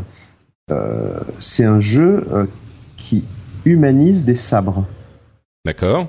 Ce sont des sabres incarnés par des beaux hommes. Et donc ils sont tous très beaux et ça a fait un carton. Et ça c'est plutôt un. C'est. Mais c'est pas un jeu de drague ça. Non, ce qu'on appelle du gacha game. Alors il y a une petite, euh, tu sais, c'est des jeux où tu, des espèces de de de, de jeux de, de, de stratégie avec des cartes. Hmm. Et tu sais, tu, tu chaque jour, tu as le droit de tirer un sachet. Tu sais pas ce qu'il y a dedans. Et si tu veux tirer plusieurs sachets, bah faut payer. D'accord. Voilà, ça c'est des jeux qui sont très en vogue euh, sur les téléphones mobiles. Et donc, bah, les, le, jeu a été un tel phénomène que, bah, au niveau merchandising, ils se sont gavés. Ils ont fait tout un tas d'affiches avec les beaux mecs qui sont tous des sabres en fait. Mais donc il n'y a euh, pas de drague, il y a pas. C'est juste que c'est des beaux mecs de la même manière qu'on va avoir euh, dans dans des jeux divers des des des jolies filles euh, plutôt que des filles qui sont pas jolies quoi. C'est juste que c'est ouais d'accord. Mais tu vas avoir aussi comment? Un, un, tel phénomène qui se fait que bah derrière va y avoir un, des spin-offs euh, avec des romans, avec euh, où on te raconte l'histoire de ces mecs sabres, etc. etc. c'est même devenu tellement fou que tu des, avais des voyages organisés pour les filles euh, chez des forgerons. pour qu'ils pour qu'elles voient comment se comment sont fabriqués. il faut que tu retrouves le nom de ce jeu, c'est assez c'est assez, incroyable. le, le, décalage horaire ne m'aide pas. Oui, je, je comprends, je comprends. mais c'est marrant parce que ce que tu dis sur la honte euh, est, assez frappant. Parce que moi j'ai toujours, euh, enfin c'est vrai que quand j'ai commencé à étudier le japonais, c'était au Langzhou il y a bien longtemps, j'ai été euh, vraiment frappé par le fait qu'il n'y ait pas. Alors là, on parle dans le, on part dans le, la société plus que le jeu vidéo, mais euh, c'est lié le fait qu'il n'y ait pas au Japon cette, ce stigmate euh, imposé par euh, finalement notre héritage euh, judéo-chrétien qui est commun à, à, toutes les sociétés occidentales, euh, qu'on soit euh, juif, bah, chrétien ou autre chose. Mais le sexe il y a vraiment. Péché. Voilà, c'est ça. Et, et j'avais été assez surpris par pas uniquement pour le sexe, mais d'une manière générale, le fait qu'il y ait eu euh, ailleurs, et on a beau le savoir, euh, c'est pas la même chose quand on y est confronté, qu'il y ait eu ailleurs des sociétés qui évoluaient avec des règles qui n'étaient pas héritées de euh, cette cette base très très forte qui nous a influencé à nous tous. Et en fait, c'est vrai ce que tu dis, ça, ça doit forcément avoir une influence là-bas. Mais moi, j'avais toujours, enfin, au-delà de ça, j'avais toujours pensé qu'il y avait aussi dans le succès de ces jeux au Japon euh, une composante du fait qu'il y a quand même euh, chez les Japonais une euh, difficulté à s'exprimer et Hey, I'm Ryan Reynolds. Recently, I asked Mint Mobile's legal team if big wireless companies are allowed to raise prices due to inflation. They said yes. And then when I asked if raising prices technically violates those onerous two-year contracts, they said, "What the f*** are you talking about? You insane Hollywood ass." So to recap, we're cutting the price of Mint Unlimited from $30 a month to just $15 a month. Give it a try at mintmobile.com slash switch. $45 upfront for three months plus taxes and fees. Promo rate for new customers for limited time. Unlimited more than 40 gigabytes per month. Slows. Full terms at mintmobile.com. Hi, this is Bachelor Clues from Game of Roses, of course, and I want to talk about Club Med. Everybody knows Club Med has been the pioneer of the all inclusive resort since 1950, with almost 70 resorts worldwide, ranging from beachside destinations in the Caribbean and Mexico to exotic locations like the Maldives and Morocco, or even the mountain destinations like Japan and the European Alps. Dine on delicious gourmet cuisine, enjoy more than 20 activities, and make memories with your family. For more information, visit clubmed.us or call 1 800 Club Med or your travel advisor. Émotionnellement, il y a une sorte de d'éternelle euh, adolescence qui fait que les émotions Alors- sont jusqu'à 30, 35, 40 ans euh, hyper euh, crues et que donc pas- ce genre alors, de petits frissons, non, toi tu, tu tu penses pas? Alors si si, mais c'est en fait c'est sur les raisons. C'est-à-dire Mm. qu'en fait on on n'exprime pas ses émotions non pas parce qu'on est timide ou quoi, mais on n'exprime pas ses émotions pour pas gêner l'autre. Oui, non Parce mais bien tu- sûr, parce que ça je suis d'accord. Tu t'empêches pas de pleurer parce que tu dis c'est la honte de pleurer. En France, c'est la honte de pleurer parce qu'on va dire ah, je suis un PD, je suis machin, ou euh, ou si je suis une fille, on va dire que je pleurniche tout le temps, etc., etc. Au Japon, euh, on, on s'empêche, on s'interdit de pleurer en public pour ne pas embêter les autres.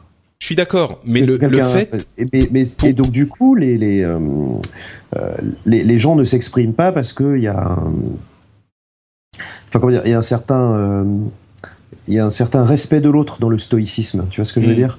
Et c'est là en fait Ouais. que tu as des mauvaises habitudes de, de maris qui ne parlent plus à leur femme. euh, Mm. parce qu'on leur je a crois que jamais- ça Ouais, j'ai je, vu crois- un- je suis, d'accord Très mais intéressant euh, là-dessus. Euh, c'est un film que, que je vous conseille, euh, qui, est, qui est pas une grande comédie, mais qui est intéressant sur les rapports de la famille au Japon, euh, qui s'appelle Jikka wa Tsuraiyo. Donc euh, c'est dur. la maison voilà. c'est dur, ouais. Voilà, à la maison c'est dur.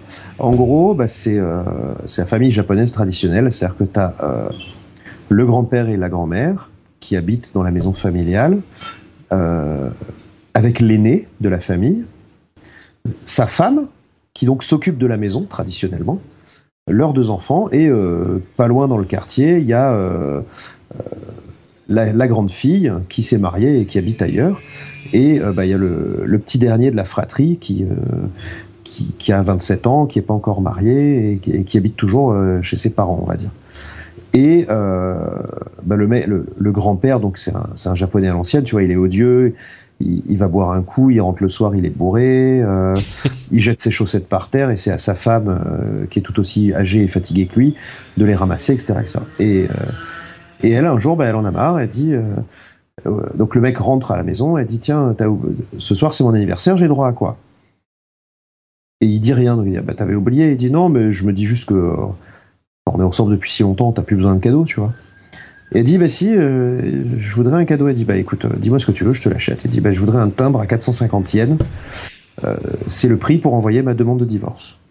Et donc là, forcément, le mec tombe des nues, et euh, pendant tout le film, c'est tous les enfants, mais vous pouvez pas divorcer à votre âge, machin et tout. Mm. Et il y a que le plus jeune qui leur dit, bah euh, si, enfin, il, il s'aime plus, il s'aime plus, quoi. Et puis regardez comme Oui. papy traite mamie, etc., etc. Enfin, et c'est euh, et au final, le, film se termine, c'est-à-dire que euh, Bah raconte pas la fin du coup. bah si, parce que c'est c'est mon c'est mon propos. D'accord, ok. Bon, à, la, à, la, écoute. à la fin, elle ne divorce plus parce que le mec a- trouve le courage de lui dire non mais euh, bah, je veux je veux pas que tu partes parce que je serais triste si si tu t'en Mhm. vas. Elle dit bah voilà, enfin tu tu me l'as jamais dit donc j'avais besoin d'entendre ça. ouais, je comprends. Ouais. Et, euh, et pendant tout le film, les, les gamins lui disent Mais papy, dis à mamie que tu l'aimes et que tu veux pas qu'elle parte, c'est aussi simple que ça. Il dit Bah non, c'est à elle de comprendre que toute ma vie j'ai fait des efforts pour elle, et bien, bien, Et, Mm. et dit Bah non, enfin, tu. tu- C'est c'est marrant parce que la- ce que tu ce que tu dis en fait, ma femme, euh, on a passé un, un, un moment au Japon. Là, on y était trois mois euh, cette année. Ta femme qui euh, n'est on pas était- japonaise. Non, non, non, non, pas du tout. Ma femme est finlandaise, mais mais ma femme me disait, c'est marrant parce que le Japon, en dehors des différences euh, culturelles, de, de- du fait qu'on soit pas au même endroit physique, euh, elle, elle a vraiment euh, cette, elle a eu cette réflexion que j'ai trouvée assez juste, qui était le Japon, c'est pas compliqué, c'est euh, l'Europe des années euh, 50. Voilà, c'est tu as ce type de relation avec les, les, les hommes qui doivent être comme ci et comme ça et qui doivent euh, pas s'exprimer et qui doivent euh, et, et c'est vrai que bon, on pourrait en parler. Moi, j'ai d'autres opinions sur le sujet, euh, mais c'est pas forcément le, le, propos maintenant. Mais mais ça se retrouve un petit peu dans ce, ce que tu racontes et dans ce film. Euh, je voudrais aussi tu veux, recommander. Si tu veux expliquer les, si tu veux expliquer les automé games ouais. et, les, et, les, jeux de drague, il, il, te faut tout de suite un petit bagage sociologique parce que. Bien sûr ce qui était assez amusant, c'est que ce reportage des, sur les Otome Games, euh, si, tu, si, tu, vas dans les commentaires de la vidéo, on s'est fait défoncer par les féministes et les méninistes. C'est-à-dire que les féministes disent euh, ouais, euh, alors bon, c'est des hommes, hein, mais ils disent ouais, euh, vous dites euh, que les femmes prennent le pouvoir, mais pas du tout. Euh, c'est que des scénarios où les femmes sont euh, en, en, en, position de faiblesse ou en position de bah, domination. Ça, ça a l'air, ça a l'air un peu quand même. Ce que ce que vous montriez, c'était quand même la fille qui était là, qui attendait, et le mec qui s'approchait, qui, tu vois, lui disait des mots doux. À la... Il y avait quand même une, une dominance au-delà de la question féministe, machin j'avais l'impression quand même que elles étaient plus passives que euh, actives quand même dans bah, le truc, non bah, euh, Alors déjà, c'est un, une mise en scène. Enfin, c'est comme quand. Bien euh, sûr. Bah, je veux dire, tu. C'est comme à Disneyland. Tu, tu vas pas dire, enfin, tu vas pas dire, hé, hey, Dingo, ça va bien et tout machin. C'est Dingo qui te fait un numéro et toi t'es passif face à Dingo. Tu vois ce que je, je veux dire? comprends, ouais, ouais, ouais. Dingo, il en a rien à foutre que tu fasses des claquettes pour lui, quoi. Ouais. Donc, parce qu'il y avait euh... des parce qu'il y avait des mises en scène, c'est ce qu'on n'a peut-être pas dit. Euh, les gens pouvaient faire ouais. la queue pour euh, vivre réellement. Là, on parle plus de réalité virtuelle, mais vivre la scène avec un acteur qui faisait le truc qui se passe dans le jeu et ça allait pas très loin. Mm. Hein, C'était juste, il s'approche, il lui parle doucement à l'oreille, il lui dit qu'elle est belle, machin. Voilà. voilà. Il y a des, en fait, les, les filles faisaient la queue. C'était des, des stands qui reprenaient les décors des jeux. Donc, tu avais des beaux gosses habillés en, en salaryman, en, en euh, comment dire, en samouraï, etc. Et ils rejouaient les scènes du jeu. Mmh, et ça, donc ouais. il, te, il te chuchotait les dialogues à l'oreille, genre hm, tu es bien mignonne, toi.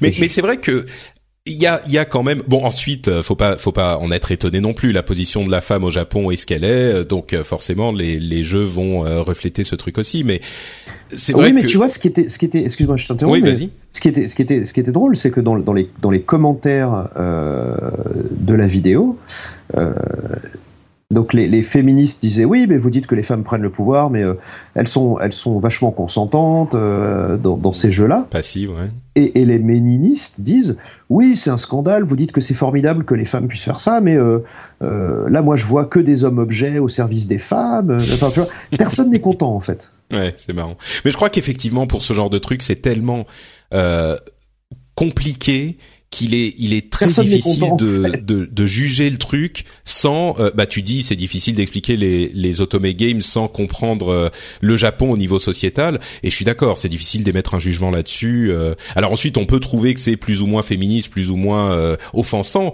mais il faut comprendre le pays avant de, de de porter ce jugement. Il y a beaucoup de gens qui portent des jugements sans comprendre du tout quoi. Mm, tout à fait euh, et je voudrais recommander aussi une série sur Netflix, puisqu'on en est essayé de comprendre le Japon, euh, qui s'appelle Terrace House, euh, qui est une série de réalité virtuelle japonaise où il y a dans une maison trois hommes et trois femmes qui doivent vivre, en, vivre ensemble. Et euh, moi j'ai jamais vraiment aimé j'ai jamais aimé du tout la réalité la réalité virtuelle. La télé-réalité est-ce que j'ai dit réalité virtuelle pour Terrace Oui. D'accord. La, la télé-réalité des formations professionnelles. Euh, donc c'est une série de télé-réalité et j'ai jamais vraiment aimé la télé la télé-réalité. J'ai jamais regardé euh, genre j'ai regardé 10 minutes ça m'a suffi. Mais bon forcément on en entend parler. C'est marrant de voir comment ça se passe au Japon. Et là j'ai regardé euh, tout le début de la série. C'est absolument fascinant si vous voulez essayer de comprendre les relations entre les hommes et les femmes. Euh, au Japon, je pense que vous en apprendrez beaucoup plus en regardant cette série que euh, en, en, en, essayant de comprendre à travers euh, les mangas et les animés et les jeux, parce que évidemment c'est très c'est très différent. Donc euh, je mettrai dans les notes de l'émission les noms du film et de cette série, donc Jika wa Tsuraiyo et euh, Terrace House qui sont euh, ces deux trucs qu'on qu vous a recommandés et, euh, et, vous pourrez aller essayer de les trouver. C'est euh, alors Terrace House c'est dispo sur Netflix, c'est très simple. Euh, donc voilà, je vous les recommande vraiment. C'est hyper intéressant. Si cette conversation vous a intéressé, vous a intrigué, je pense que vous serez vous serez également intéressé par ces recommandations là. Euh, bon, il faut quand même qu'on euh, amène, qu'on termine cette euh, petite partie sur le TGS et puis qu'on continue désolé, on a avec beaucoup digressé. Hein. Mais non, mais c'est bien, c'était passionnant. C'était exactement ce que j'espérais qu'on obtienne. Donc merci beaucoup à toi, euh, Greg. Et justement, si les auditeurs sont euh, intéressés par encore plus euh, d'informations sur euh, sur le sujet, ou en tout cas euh, par tes pérégrinations quotidiennes, euh, où est-ce qu'ils peuvent te retrouver, dis-moi, sur Internet? Alors, sur la plupart des choses dont on a discuté aujourd'hui, euh, il y a le compte rendu en vidéo de- du Tokyo Game Show sur Gamecult, euh, où voilà, on a fait le tour des, euh, de, de plein de choses. En dehors du Tokyo Game Show aussi, c'est-à-dire qu'on a fait visiter des magasins de goodies, euh, Pokémon, le Pokémon Store, etc., etc. Donc, si vous voulez rêver un petit peu, euh, si le consumérisme japonais vous fait rêver, voilà, ça c'est le bon endroit. Et puis sinon, ben, euh, euh, comment donc sur Twitter, @goldengreg. Et puis, ben moi, mon activité principale, c'est bien entendu d'être éditeur de manga. Donc, euh, si, bah tiens, si, si les Otome Games, euh, ça vous, ça vous, ça vous Ça pose, intrigue, euh, ça vous intrigue. J'ai, sorti un manga érotique euh, qui s'appelle Nozokiana. Donc c'est euh, c'est le, le petit trou par lequel euh, on, on espionne les gens. C'est un, un manga érotique en 13 tomes dont je suis très fier parce que d'une part, comment? C'est un c'est un manga qui est lu par les femmes. C'est-à-dire que plus de 50% des lecteurs sont des lectrices en fait. Parce que c'est pas c'est pas un manga genre euh, bonjour euh, je viens vous livrer la pizza oh ben j'ai pas d'argent comment on va faire?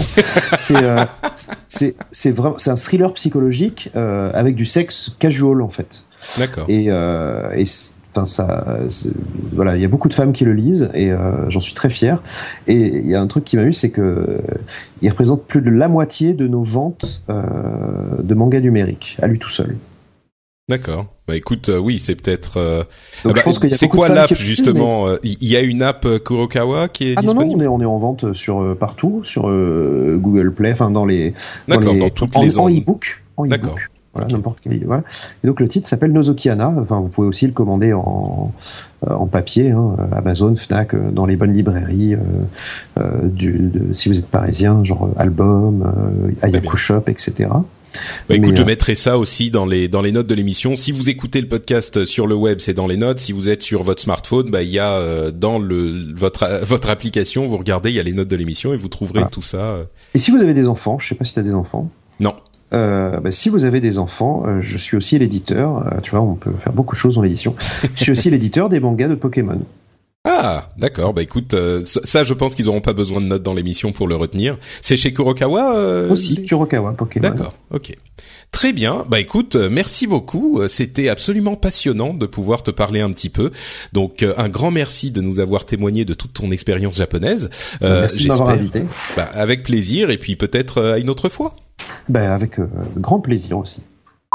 Et donc, euh, bah écoutez, voilà, c'est tout pour le TGS. Euh, on va donc passer à euh, la suite de l'actualité avec notamment les sorties de ces jours et semaines euh, avec une euh, une euh, bonne euh, je vais pas dire une bonne surprise mais un, un titre qui réussit à toujours euh, se renouveler de manière euh, positive c'est Forza avec Forza Horizon 3 qui sort ce 27 euh, septembre. Donc au moment où on enregistre ça sera demain. Donc sortie imminente pour Xbox One et PC Forza Horizon 3 euh, vous connaissez la série Forza hein, qui est une série de euh, jeux de conduite avec Horizon alors il y a Forza Motorsport d'un côté et Forza Horizon Forza Horizon c'est la version un petit peu euh, euh, un petit peu open world euh, un petit peu euh, on va chercher des missions entre guillemets un petit peu partout. Et là, en l'occurrence, c'est en Australie. Euh, les, les environnements sont sublimes, euh, vraiment magnifiques. Euh, il y a une, une, visiblement une grande variété de types de de- d'environnements, même de missions. Euh, c'est c'est une vraie réussite. Moi, je continue à penser que les jeux de voiture n'intéressent aujourd'hui, contrairement à ce qui était le cas il y a une quinzaine, vingtaine d'années, n'intéressent que les, les vrais fans de jeux de voiture. Euh, mais il n'empêche, si c'est votre cas, je crois que Forza Horizon 3 est un jeu à ne pas manquer. Euh, ouais, mais même au-delà de ça, enfin euh, pour le coup, euh, je suis, je, sais plus qui, je crois que c'est sur jeuxvideo.com le, le, enfin le test le dit assez justement en conclusion. Ça, ça fait partie de euh, de ces rares jeux de voiture qui euh, redonnent envie à ceux qui ont lâché le genre de s'y remettre. Et, euh, et moi notamment. Euh, J'y joue depuis quelques temps là, euh, alors que c'est vrai que c'est plus le, le, le enfin les, les, les, jeux de voiture, ça me ça me gave assez vite. Euh, bah c'est vraiment c'est vraiment super sympa quoi. Il euh, y a y y a ce sentiment de, de liberté avec ce, ce, monde ouvert qui est magnifique. Euh, c'est hyper varié, il y a beaucoup d'épreuves différentes. Euh, c'est c'est à la fois tu peux choisir soit soit c'est très arcade en, en termes de, de, de, pilotage, soit tu peux vraiment régler finement pour avoir de la simu. ils ont réussi, en tout cas pour le pour pour ce que j'en vois, à, à vraiment créer un équilibre entre un jeu qui plaît à la fois aux, fans de, jeux de caisse et voilà aux amateurs de tuning où tu peux tout régler etc et aux gars euh, plus plus plus euh, voilà qui ont envie de s'amuser dans un open world euh, voilà plus plus grand public. Et et ça c'est assez chouette. Enfin puis le le, le, le plébiscite est assez unanime au niveau de la critique. Tout le monde adore le jeu. Je vois sur Twitter le nombre de gens gens qui y jouent. C'est la première fois que je vois ça enfin sur un jeu de bagnole. Ça faisait longtemps que j'avais pas vu un engouement en fait un tel engouement en fait bah peut-être qu'effectivement, dis bonjour à, à, à, ta femme et ton fils. Hein. Je, je sens qu'il y a un petit un petit accident, euh, non, qui s'est passé. Il y a un biberon qui se prépare. Euh, voilà. Mais c'est ça qui fait le charme des podcasts, tu vois. Ouais, voilà, c'est ça. Euh, mais oui, il y a le. En fait, effectivement, peut-être que Forza Horizon est le bon équilibre et il réussit à faire. Euh, finalement, c'est le, le, le Tekken du jeu de voiture, quoi. Il, il réussit à plaire à tout le monde. Et moi, j'étais j'étais pas sûr qu'il réussisse à plaire aux grands fans de jeux de voiture en ce sens que est-ce qu'il allait avoir cette euh, cette euh, comment dire technicité euh, qu'on peut retrouver dans ben Forza Motorsport mm. ou un, un Gran Turismo de, de, la grande époque. mais visiblement, oui, c'est le cas. Il y a quand même. Ah oui, oui, apparemment pas, pas, pas autant. C'est pas, autant peut-être. C'est pas non plus Project Cars, mais il y a vraiment beaucoup de réglages différents. Mm. Ce qui fait que tu peux choisir ton style de, de conduite et, et ça, ça, peut vraiment convenir aussi à, aux, aux, fans de simu quoi. D'accord. Bon, bah très bien. Donc euh, Forza Horizon 3 recommandé à, à, tout le monde du coup. Euh, J'en profite, tiens, pour euh, dire un tout petit mot sur euh, Microsoft qui qui est en train de, de, de dire à qui veut bien l'entendre que la Scorpio, la, la, Xbox Scorpio, aura quand elle sortira du vrai 4K natif sur sur tous les jeux first party. Donc euh, c'est une euh, encore une fois comme dans, dans la continuation de ce qu'on disait euh, la dernière fois dans l'épisode précédent avec Danny, il y aura effectivement un vrai gain de puissance avec la 4K, enfin pardon avec la Xbox Scorpio, contrairement à la PlayStation 4 où bon il est possible de faire de la 4K, mais on aura a priori plus généralement de la une une, des jeux qui seront calculés en HD euh, et qui seront upscalés euh, avec des procédés qui sont évidemment euh, bons, hein, mais qui seront upscalés en 4K. Donc on aura moins certainement de 4K native. ouais. Bah ils sont, c'est intéressant parce que c'est vrai qu'il y a, il y a eu un entretien assez long euh, sur Eurogamer avec euh, quelqu'un, le chef produit de la division Xbox, et c'est vrai qu'il remettait ça en cause et il disait, nous on a choisi une console, voilà, avec euh, une, une puissance de 6 teraflops, je crois, qui disent, voilà, c'est suffisant pour faire de la 4K, ce, que, ce n'est pas le cas de la PS4 Pro. Après, euh, faut remettre sur le contexte. Il compare une console qui sort dans un mois avec une console qui sort dans un an euh, et qui sera vendue très certainement beaucoup plus cher. voilà, la, la PS4 Pro c'est une PS4 alors que la Scorpio, d'après de la façon dont il la vend, c'est quasiment quasiment une console de nouvelle génération d'après ce qu'on comprend. Donc, euh, ce sera pas vraiment comparable à mon avis à terme. Ouais, moi, moi je crois aussi que c'est un petit peu ce qu'on disait euh, à l'épisode précédent, mais je crois pas qu'elle soit qu'elle sera plus chère. Par contre, je pense qu'ils peuvent pas se permettre de la de la vendre plus chère. Euh, S'il y a quelque chose qui doit qui doit changer, ça sera peut-être, euh, ça m'étonnerait pas par exemple qu'elle sorte pas aux vacances prochaines, mais euh, quelques mois après, tu vois, mais hmm. plutôt que de la rendre plus chère, ce que c'est ce que je veux dire.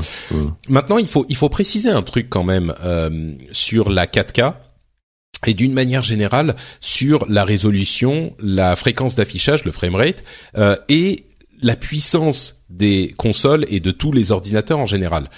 De fait, au niveau puissance, n'importe quelle console est capable de faire de la 4K euh, ou de faire de la réalité virtuelle ou de faire ou de faire un affichage en 60 images secondes.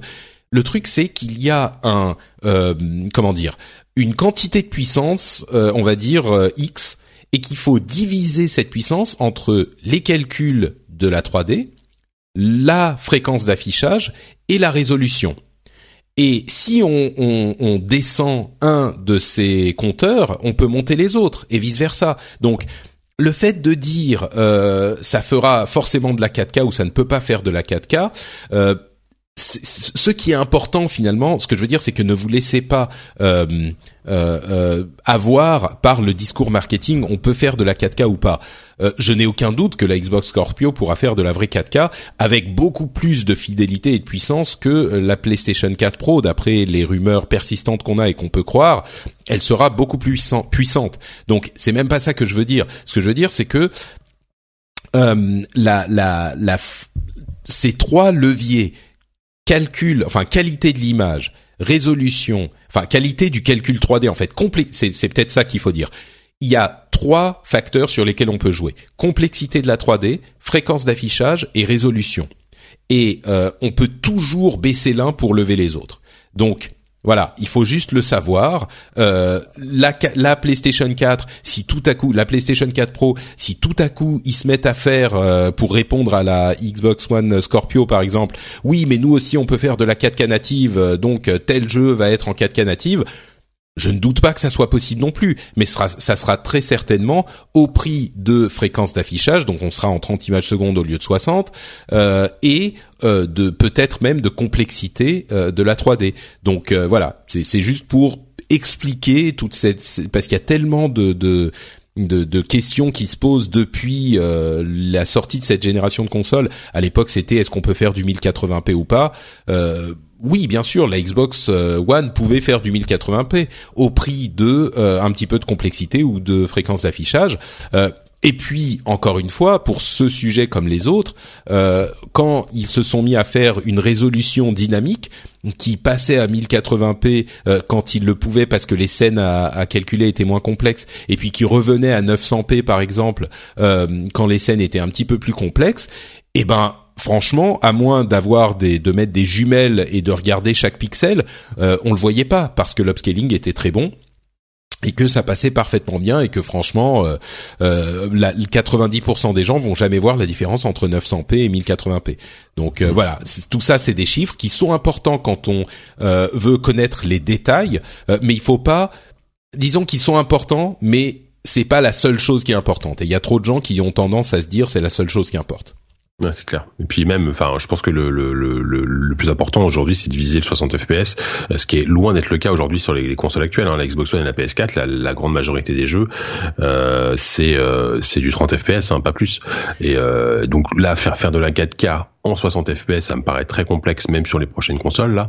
Euh, bon voilà, après effectivement, et alors je, c'est vrai que Microsoft ils ont précisé, euh, euh, c'est Microsoft ou Sony, je sais plus, non c'est Sony pardon, qui, qui n'imposerait rien aux développeurs, c'est-à-dire que les développeurs s'ils veulent préférer par exemple privilégier la fréquence de rafraîchissement au détriment de la 4K, ils pourront par exemple passer leur jeu à 60 FPS mais rester en Full HD. Euh, mais s'ils veulent évidemment monter en 4K en faisant de scaling euh, à 30 FPS, c'est voilà, ils ont ils ont pas ils ont pas d'obligation euh, de, de forcément passer l'argent en 4K, ce qui est plutôt une bonne nouvelle. Et, et mais non, c'est sûr, mais à mon sens, euh, c'est cette euh, ce fantasme des 60 images secondes euh, est, est, un fantasme qu'on a quand on est euh, joueur PC euh, hyper exigeant, mais mais qui n'est pas une demande entre guillemets réaliste pour la plupart des jeux, parce que pour cette histoire de levier, les développeurs vont toujours préférer descendre un petit peu la fréquence euh, d'affichage, donc passer en 30 images secondes plutôt que 60, parce que la plupart des gens se contentent de 30 images secondes de manière à pouvoir euh, augmenter la complexité de la 3D, c'est-à-dire la beauté des images. Euh, et, et, et, à mon sens, c'est pas à la prochaine génération, ni à celle d'après, ni encore à celle d'après, qu'on pourra avoir de la euh, du 60 images secondes récurrent, malgré tout ce que demandent euh, les les euh, les gens qui fantasment fiévreusement sur cet aspect spécifique. Et il y en a beaucoup, hein. Mais mais parce que on peut toujours descendre la fréquence d'affichage pour augmenter la complexité. Donc même si on a euh, 25 teraflops euh, contre les 6 de la Xbox One euh, Scorpio euh, quand elle sortira, même avec 25, on préférera, je pense, faire une image plus réaliste, plus complexe où on se dise "Oh mon dieu, mais on a on a l'impression d'être dans la vraie vie, c'est on voit Paris modélisé en vrai, machin, on marche dans la rue." En 30 images secondes plutôt qu'en 60. Alors bon, pour la réalité virtuelle, c'est encore autre chose parce qu'il faut du 90 images secondes pour euh, pour que ça donne pas envie de vomir, mais c'est encore une autre un autre problème. et puis là, c'est au prix d'un du coup d'un gros euh, d'un gros gap graphique. Euh, ah bah voilà, quand, quand, quand quand tu vois les jeux PlayStation VR, c'est vrai qu'on a l'impression d'être revenu globalement sur de la PS3 au niveau du rendu, tu vois. Mais voilà, il faut il faut du 90 images par seconde, donc il faut faire des choix, effectivement, comme tu dis. Eh ben tiens, on va parler de VR dans un instant, mais avant ça, je veux juste dire que euh, Record, on en parlait encore au, Tokyo, euh, pardon, pas au Tokyo Game Show, mais à l'E3, euh, Record, euh, les, les reviews sont vraiment, vraiment pas très bonnes. Hein. Euh, alors que c'était l'un des jeux exclusifs de la Xbox One. C'est un petit peu l'effet No Man's Sky pour la PlayStation 4. Sauf que No Man's Sky, en fait, il y avait plein de gens qui l'aimaient pas, qui étaient hyper déçus, mais il y avait il y avait des gens aussi qui étaient complètement séduits par le mmh. produit.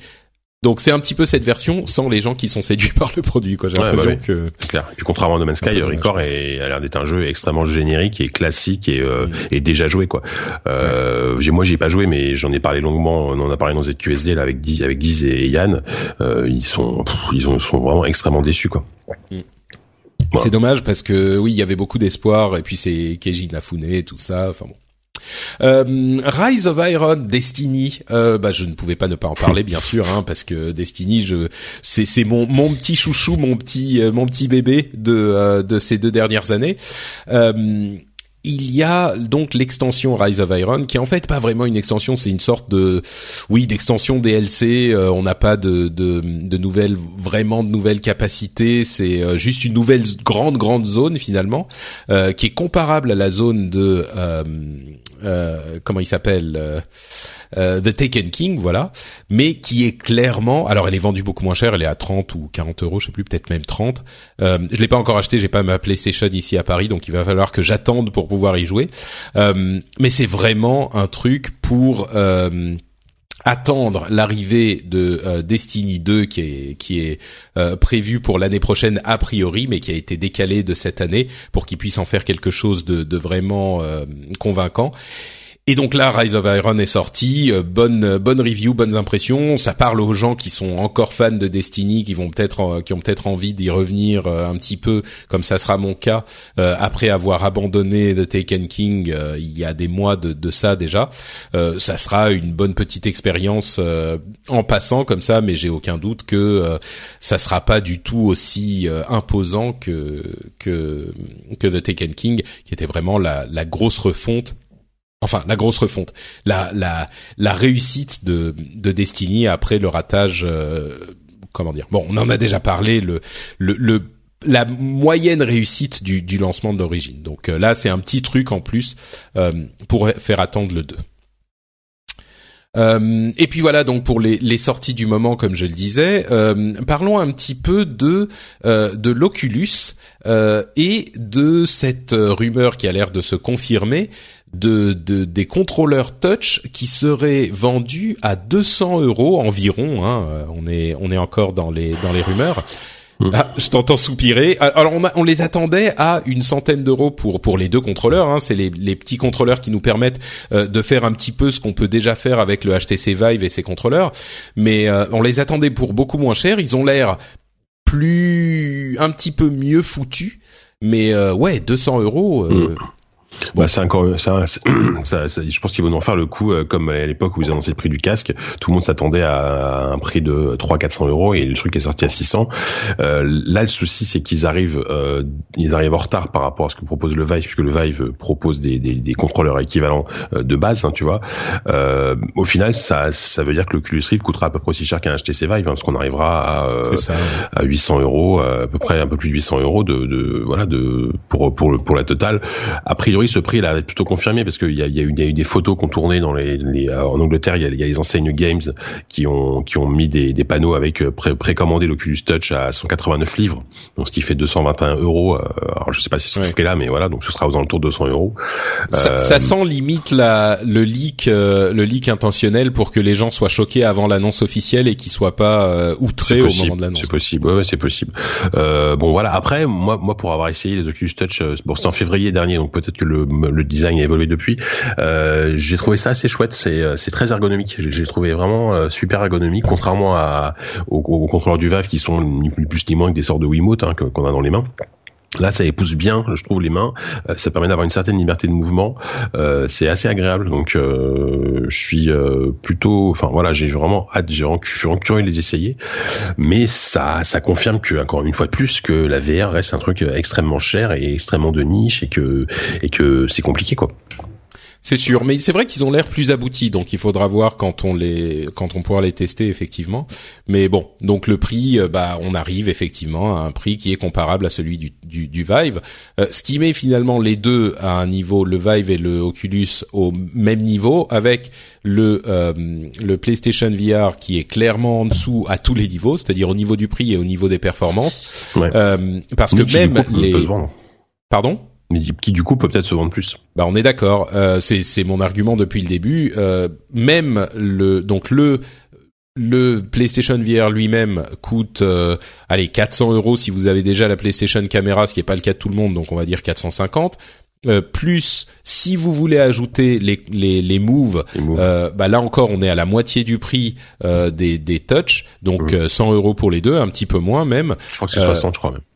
Oh, je crois qu'il y a un nouveau pack qui arrive pour ah, les deux qui serait un petit peu plus que 60. Mais bon, mhm. bref, on est effectivement et puis c'est c'est c'est vraiment optionnel. Euh, c'est le cas, remarque du du de l'Oculus aussi, mais euh, mhm. c'est optionnel pour le pour le PlayStation euh, VR.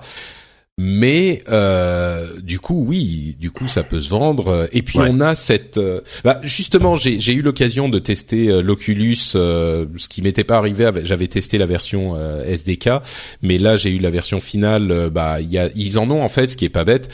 dans toutes les, les Fnac, j'ai l'impression qu'ils sont en train de mettre des. Ça y est, ils sont en train de sortir. Ouais. C'est ça. Ils ont ils ont mis des stands de d'essais de réalité virtuelle avec les trois casques. Donc il y a, en tout cas à la mienne, c'est le cas. Il y a Oculus Touch, euh, pardon, Oculus Rift, HTC euh, Vive et PlayStation VR. Donc ils ont divisé, ils ont en fait enlevé la moitié du rayon euh, du rayon jeux vidéo pour pour mettre ça, ce qui est bien sûr pas bête, hein, parce que la VR il faut l'essayer. Et donc j'ai essayé l'Oculus. Et il y a deux choses qui m'ont frappé par rapport au PlayStation VR, c'est que oui, c'est beaucoup plus beau, il y a aucun aucun doute là-dessus. Euh, graphiquement, c'est beaucoup plus beau, mais euh, on voit quand même les pixels moins que sur le PlayStation VR, mais on les voit quand même. Donc il y a cette euh, barrière qui n'a pas été franchie de la résolution qui permet de ne plus voir les pixels quand ils sont à un centimètre de vos yeux. L'appareil est aussi lourd que le PlayStation VR, il isole autant. Enfin, je veux dire, il y a vraiment euh, rien de de de il n'y a pas d'énormes avantages euh, autres que la, la qualité de l'image, ce qui est, on va dire, pour certains vont dire, bah oui, mais c'est hyper important. Mais à mon sens, le truc, c'est que, comme je l'avais dit euh, l'année dernière quand je l'avais déjà testé, le PlayStation VR fait la blague en ce sens que il y a zéro lag euh, quand vous bougez la tête donc, vous êtes immergé. Euh, et, donc, à mon sens, encore une fois, ça me reconfirme que euh, l'expérience n'est pas, à mon sens, significativement améliorée si on va acheter un PC de réalité virtuelle et euh, ces casques de réalité virtuelle qui sont deux fois plus chers que le PlayStation VR. Donc, encore une fois, je pense que si la réalité virtuelle peut fonctionner, et il y a quand même un gros point d'interrogation là-dessus encore sur le long terme, le PlayStation VR est le vecteur par lequel ça va passer à mon sens.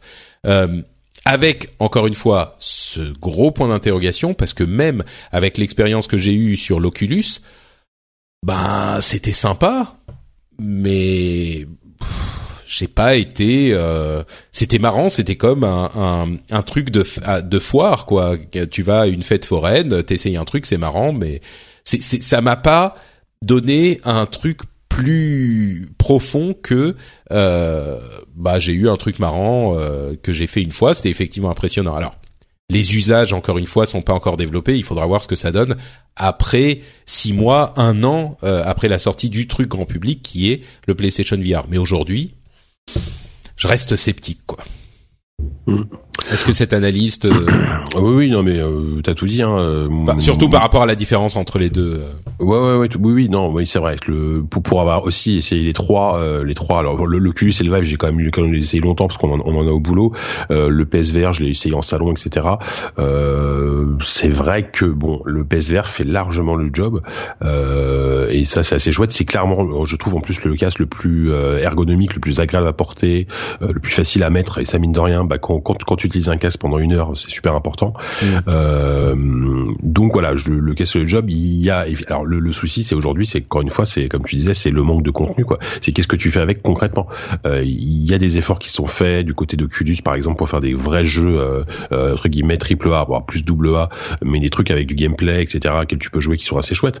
Mais il y a rien en termes d'expérience, je trouve, à part peut-être si, si t'es fan de simulation ou de, par exemple, Elite Dangerous, qui est un jeu fantastique en VR, mais ça reste un truc de niche. Euh, mais je trouve que pour le moment, il n'y a pas un truc, euh, voire deux trucs qui, qui te disent bon, ça, je suis prêt à dépenser entre 600 et 900 euros pour jouer à ça ou pour euh, voilà.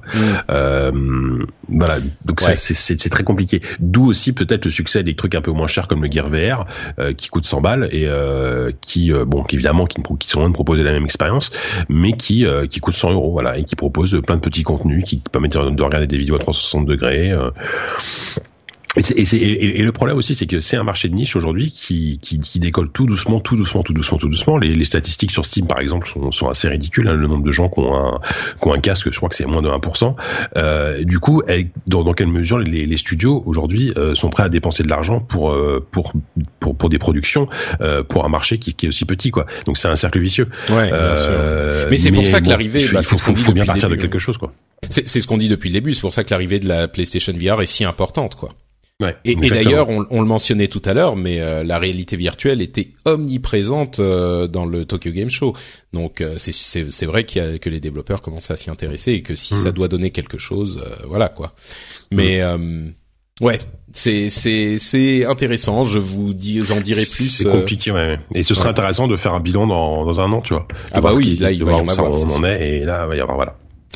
Euh, bah moi je donc euh, on, en parle tellement hein, à nouveau parce que le, le PlayStation VR arrive dans deux semaines maintenant le 13 octobre. Euh, moi j'aurai le mien et donc je pourrai vous donner mes impressions euh, à ce moment-là.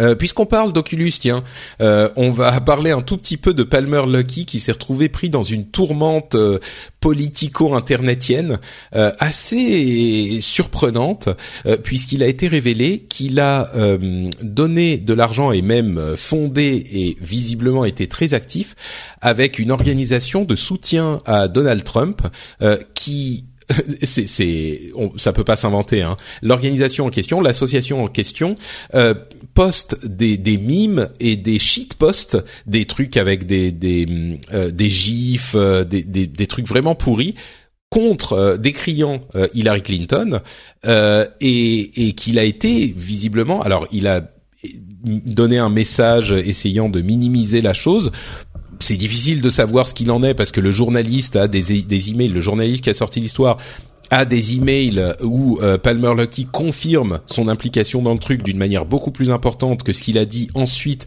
dans sa déclaration euh, avec laquelle il a pris des distances euh, avec l'organisation. Il a dit qu'il avait donné 10 000 dollars et c'est tout et qu'il n'avait pas été actif dans le truc, alors que c'est pas du tout ce qu'il avait dit aux journalistes visiblement avant.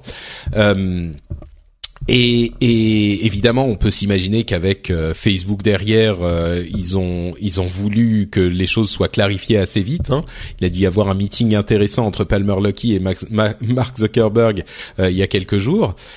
Et, et la raison aussi pour laquelle on vous en parle, c'est qu'il y a eu plusieurs développeurs qui, suite à cette déclaration, ont annoncé qu'ils ne voulaient plus euh, avoir de, support de l'Oculus Rift tant que euh, Oculus ne prenait pas ses distances avec cette euh, activité de Palmer Lucky, voire même avec Palmer Lucky lui-même. Euh, alors, on sait que, quelles que soient les opinions politiques, hein, Donald Trump est une figure particulière de la vie politique américaine, mais en plus, ce type de euh, comment dire d'activité c'est vraiment pour dire les choses simplement c'était une machine à troll quoi. Euh, c'était une machine à troll pour un candidat qui est déjà un troll professionnel euh, de l'aveu de tout le monde qui est Donald Trump. Donc et en plus des opinions politiques qui sont pas vraiment du goût de bon nombre de, de, de bah, de personnes, hein, tout bah court. Même, même la plupart des républicains. Hein. oui, c'est ça. Voilà. C'est, c'est. J'ai, en fait, comme je fais des émissions politiques aussi, j'essaye toujours de, de prendre la, la, mesure de ce que je dis et, et de rester euh, neutre. Mais c'est sûr que euh, bon, malgré ses scores euh, dans mm. les sondages, Trump est une un extrême du paysage politique américain, qui est déjà à la droite du paysage politique français. Donc, imaginez ce que ça peut donner. donc oui, c'est je pense que c'est pas très compliqué pour les développeurs d'arrêter leur euh, support de l'Oculus Rift parce que comme on disait, c'est pas une partie énorme du marché euh, et, la plupart des développeurs font généralement leur argent ailleurs que dans la réalité virtuelle. Mais il n'empêche, dans un univers où c'est euh, aussi compétitif que la VR avec une, un, avantage qui peut venir de n'importe où, je crois que là, ça a l'air déjà de mourir un petit peu parce que euh, Palmer Lucky a presque fait son mea culpa en quelque sorte. En tout cas, il a dit euh, non, non, en fait, euh, je sais pas moi, j'ai presque rien fait là-dedans, donc il a pris ses distances.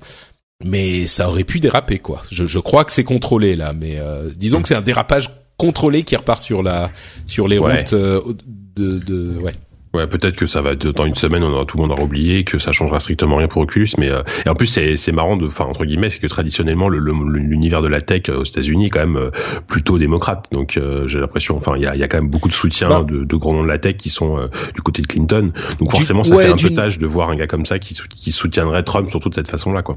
Oui, bah c'est sûr dans tous les cas, mais ce qu'il y a, c'est que généralement les sociétés, alors là il a fait en son nom privé, hein, il fait ce qu'il veut, il n'est pas le seul. il y a plein de gens qui sont généralement républicains euh, dans le milieu de la tech euh, parce que c'est des grandes sociétés, c'est pas très surprenant. Euh, là, évidemment, avec Trump, c'est un petit peu une autre histoire. les sociétés en elles-mêmes soutiennent généralement les deux parties de manière à peu près équivalente, à part quelques sociétés qui sont très activistes, mais ils soutiennent les deux de manière à peu près équivalente, généralement parce que ils veulent se ménager, quel que soit celui qui est élu. Hein. C'est c'est assez compréhensible comme attitude. C'est sûr. Mais donc là, effectivement, enfin, c'est c'est moi à ma connaissance, il n'y a pas de grand nom de la tech qui est. Il y en a qui soutiennent Hillary Clinton, il y en a pas vraiment qui soutiennent Donald Trump. Donc, euh, à part peut-être quelques-uns que j'ai ratés, mais pas publiquement en tout cas. Ouais. Euh, Pokémon et euh, la Nintendo NX. Alors bon, euh, deux trucs à retenir de cette euh, interview du, enfin pas de cette interview, de ce papier du Wall Street Journal. C'est un représentant de la Pokémon Company qui s'appelle Tsune, Tsunekazu Ishihara qui a dit, alors je vous cite la, la citation en anglais. The NX is trying to change the concept of what it means to be a home console device or handheld device. Donc la NX essaye de changer le concept de euh, ce que ça signifie d'être une console de maison ou d'être une console euh, portable. Alors, c'est pas un truc euh, incroyable parce qu'on en entendait parler depuis longtemps et que c'est les rumeurs allaient dans ce sens-là. Mais ce qui est intéressant, c'est que c'est euh, une citation officielle, euh, quelque chose qu'a dit euh, quelqu'un officiellement. En, en, plus que c'est un représentant de la Pokémon Company qui est à un tiers détenu par Nintendo. Donc c'est en fait une confirmation de ces rumeurs d'une version euh, de console hybride, euh, d'une version hybride d'une console maison portable.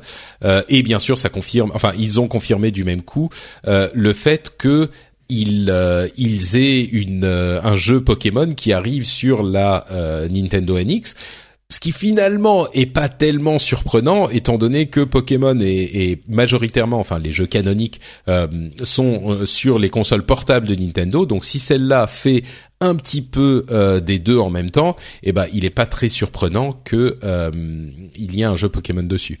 Donc bon voilà, en fait c'est un petit peu, on est à la chasse des, des rumeurs de, de Nintendo NX et donc dès qu'il y a un morceau qui, qui arrive, on on va forcément en parler. Moi, j'espérais euh, entendre la présentation, avoir la présentation euh, de la NX euh, autour du Tokyo Game Show. Ça n'a pas été le cas. Maintenant, j'espère que ça va arriver parce qu'on arrive à la fin d'année et bon, on veut en savoir plus sur cette console. Euh, je crois que Jika a dû s'absenter pour euh, s'occuper de son bébé. Hein. C'est c'est un truc qu'on ne peut pas forcément lui lui reprocher.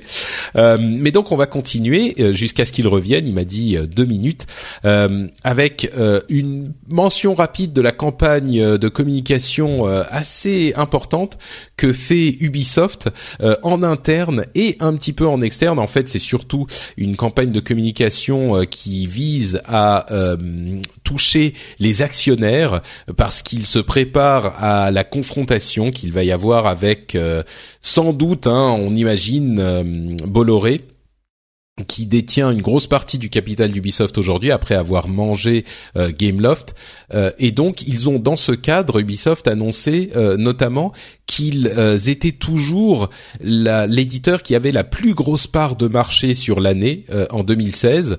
Et ils ont mentionné euh, différents chiffres avec lesquels je vais pas forcément vous embêter, mais le fait, par exemple, que The Division est le jeu qui s'est le plus vendu cette année.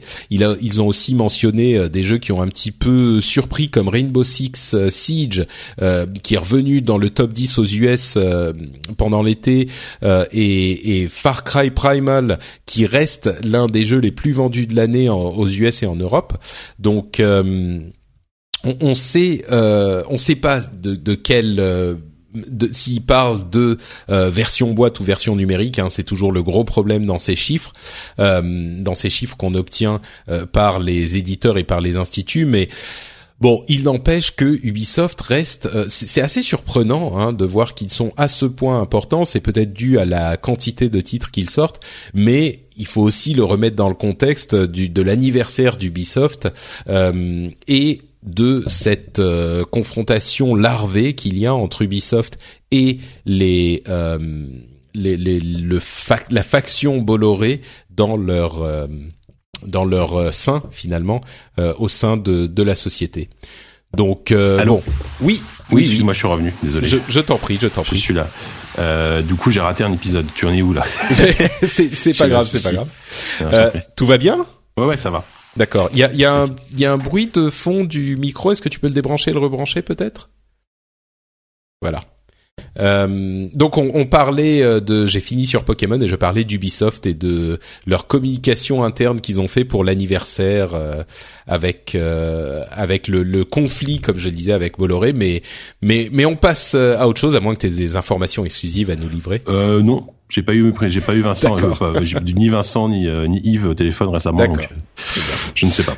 Euh, ben, un autre chiffre, puisqu'on parle chiffres, c'est euh, l'annonce que League of Legends a euh, désormais 100 100 millions de joueurs mensuels, de joueurs actifs tous les mois, ce qui est un chiffre absolument démentiel. Alors, le jeu est free to play, donc il est bien sûr plus accessible que des jeux payants, c'est c'est naturel, mais il n'empêche, moi en fait, disons que ce qui me surprend, c'est pas tant qu'il y ait un jeu qui ait 100 millions de, euh, de, de joueurs, mais c'est que League of Legends, avec cette apparente complexité du jeu et euh, enfin, ça a l'air d'être vraiment un jeu euh, hyper hardcore, quoi. C'est vraiment un jeu pour les même pas core gamers, mais hardcore gamers. Euh, et, et, ça montre que si on se concentre sur ce marché, eh ben, on peut arriver très très haut. Et en l'occurrence, 100 millions, c'est un chiffre incroyable, quoi.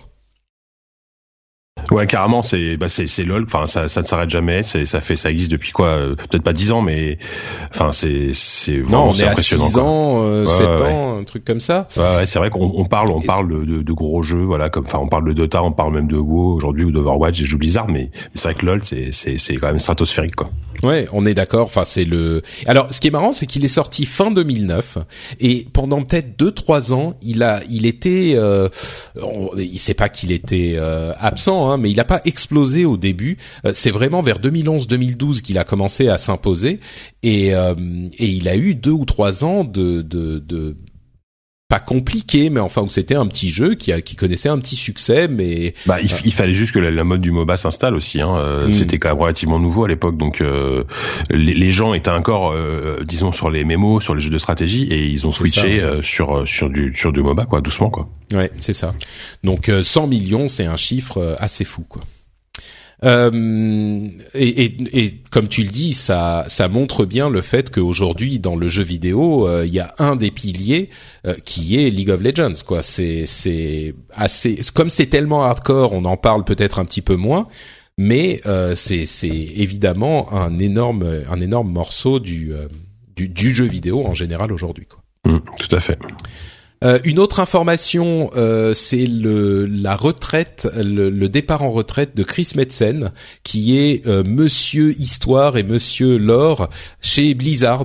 Euh, alors, bien sûr, euh, vous connaissez l'attachement que j'ai à Blizzard, mais c'est assez significatif pour le jeu vidéo en général parce que c'est vrai que Blizzard est une énorme société dans le domaine et puis Chris Metzen était à la base de tous les univers euh, de Blizzard qui, euh, pour n'importe qui qui a joué à euh, Starcraft, Warcraft, Diablo ou plus récemment Overwatch, on, on, saura, bien sûr, on peut apprécier le jeu pour simplement le jeu, mais il y a autour un univers qui est complètement incroyable, qui est développé et qui a qui a vraiment une saveur particulière parce que ce que fait ce que fait ou ce que faisait Chris Metzen alors précisons hein, qu'il a 42 ans, il part euh, pour s'occuper de son bébé et euh, passer du temps avec sa famille. Il a, d'autres enfants, mais un bébé en bas âge, un enfant en bas âge. Euh, enfin, il est né il y a quelques mois à peine. Euh, et euh, je pense qu'il a assez d'argent pour rester à la retraite jusqu'à la fin de, de, ses jours, mais je pense qu'il va revenir à un moment dans un truc, euh, peut-être jeu vidéo, peut-être Blizzard, peut-être autre chose, mais je pense pas qu'il va rester à la retraite euh, jusqu'à la fin des, de ses jours hein, non plus. Mais donc là, il part pour passer du temps avec sa famille et ce que je voulais dire, c'est qu'il y a vraiment une ambiance particulière dans les jeux, dans l'univers des jeux de Blizzard, parce qu'il prend des trucs qui sont hyper familiers et il va les les, les, les transformer juste assez pour que ça soit euh, des paysans.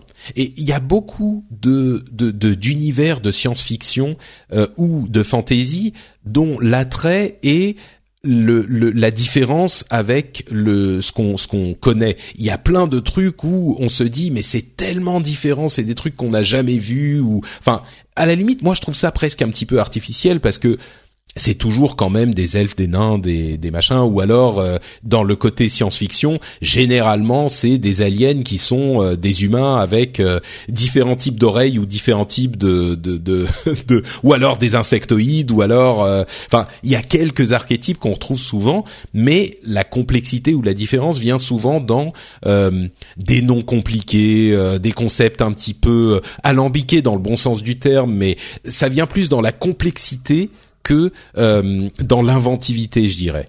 Euh, c'est mon expérience, en tout cas, mon, euh, mon, mon ressenti.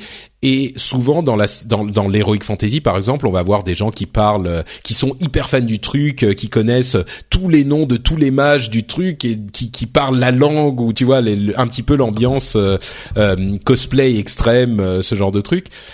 Ce que faisait Chris Metzen, qui était un petit peu différent à mon sens, hein, c'est vraiment qu'il se basait dans la familiarité et qu'il ne se qu'il ne prenait pas trop au sérieux.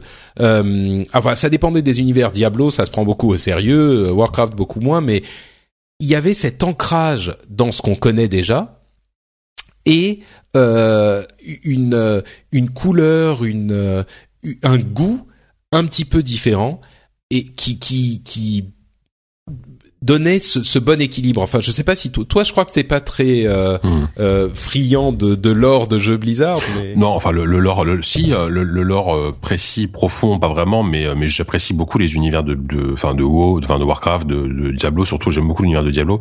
mais mais je trouve qu'en ça, il, il, collait parfaitement à l'ADN de Blizzard en, en, parvenant justement. Blizzard, ils arrivent à prendre un genre de jeu qui est connu et à faire un truc à leur sauce qui est à la fois connu et différent. Bah Medzen, il arrivait à justement créer des univers univers. Voilà, euh, Warcraft c'est Warhammer, c'est Cianzano euh, à sa sauce quoi. Warhammer, enfin Starcraft c'est Warhammer 40 000, pareil à la sauce Blizzard.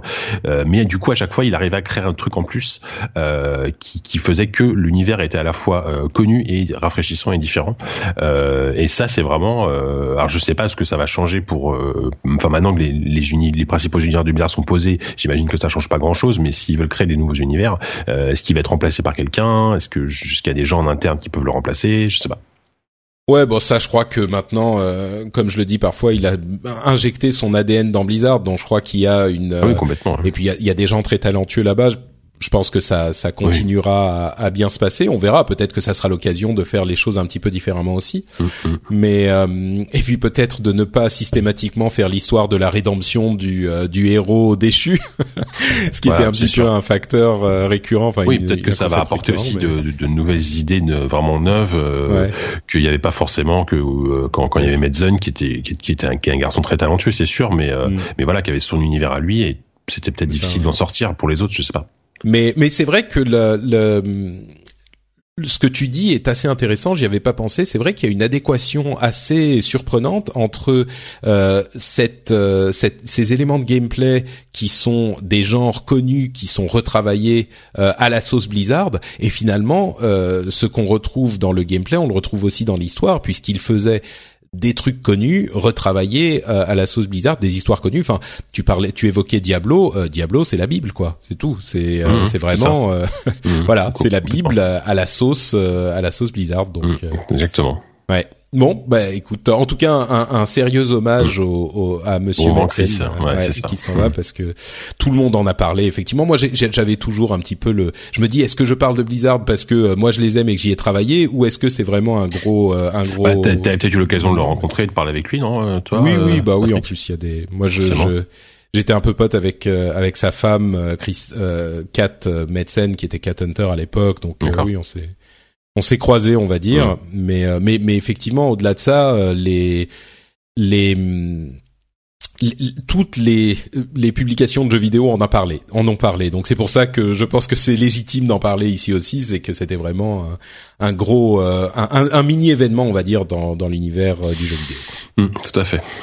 Euh, bon allez, on va finir avec deux petites news rapides. Visiblement, il y aurait une refonte de l'interface Steam qui est en train d'arriver. Donc euh, c'est une rumeur de ce matin. On n'a pas tous les détails, mais en plus bon, c'est encore des rumeurs, donc on va pas se plonger là-dedans. Mais euh, évidemment, une refonte de l'interface Steam, une refonte assez profonde en plus, c'est forcément un, quelque chose de d'important. et puis un, un, là, c'est vraiment ma petite touche personnelle. Euh, un truc que je comprends pas très très bien pourquoi et comment. Euh, il y a un, retour euh, en grâce d'un jeu qui a euh, peut-être je sais pas 30 ans. Euh, ah mais d'ailleurs c'est peut-être pour ça effectivement. Ah mais je suis bête, c'est en 30 ans, c'est c'est l'anniversaire des 30 ans, je suis bête. En fait, c'est Wonder Boy qui était sorti sur Sega c'était la, la, la, première console de Sega, la Master System. Ouais, Master System, il y avait, enfin, je crois que c'était à la base, c'était peut-être un jeu d'arcade, mais bon, c'est vrai qu'on se, souvient de la version Master System surtout. Hein. Ouais, c'était un jeu d'arcade, ah oui, je m'en souvenais pas moi. Bah, c'est sorti sur arcade. Alors, je sais pas si c'est sorti sur arcade avant, mais je sais que c'est sorti sur arcade. Hmm. Bah, écoute, euh, donc Wonder Boy a été refait. Ah bah tiens, sur la, sur la news ce que t'as linké de Gamecult, c'est marqué d'abord sorti en arcade. Ah bah voilà, faudrait que je dise. voilà, la, la réponse est trouvée. Est-ce que tu saurais comme ça euh, de de de tête me redonner la musique de euh, oui, bien sûr. Wonder Boy.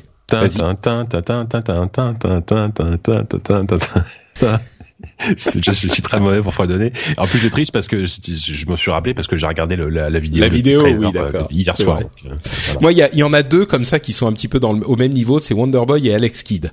Euh, Les deux, c'était Master System et c'était à l'époque les trucs. Et alors, allez regarder euh, ce que ce que c'était que Wonder Boy parce que c'était il y a 30 ans. Il y a, il y a des jeunes euh, aujourd'hui qui sont super fans de jeux vidéo euh, qui qui jouent tout le temps et qui doivent avoir une vingtaine d'années qui connaissaient pas. C'est parce qu'on connaît tous les Mario, les machins comme ça, et on se rend compte quand même que Wonder Boy, même si c'était très sympa et Alex Kidd et tout cela bon, c'était quand même pas le même niveau de maîtrise, quoi. Aller regarder un petit peu des vidéos de Wonder Boy, Mhm. c'était cool, mais c'était vraiment bon. Bah, qu'est-ce qu'on peut faire avec euh, un truc à scrolling horizontal, un jeu de plateforme Mhm. On peut lancer des trucs, on se met sur un skate.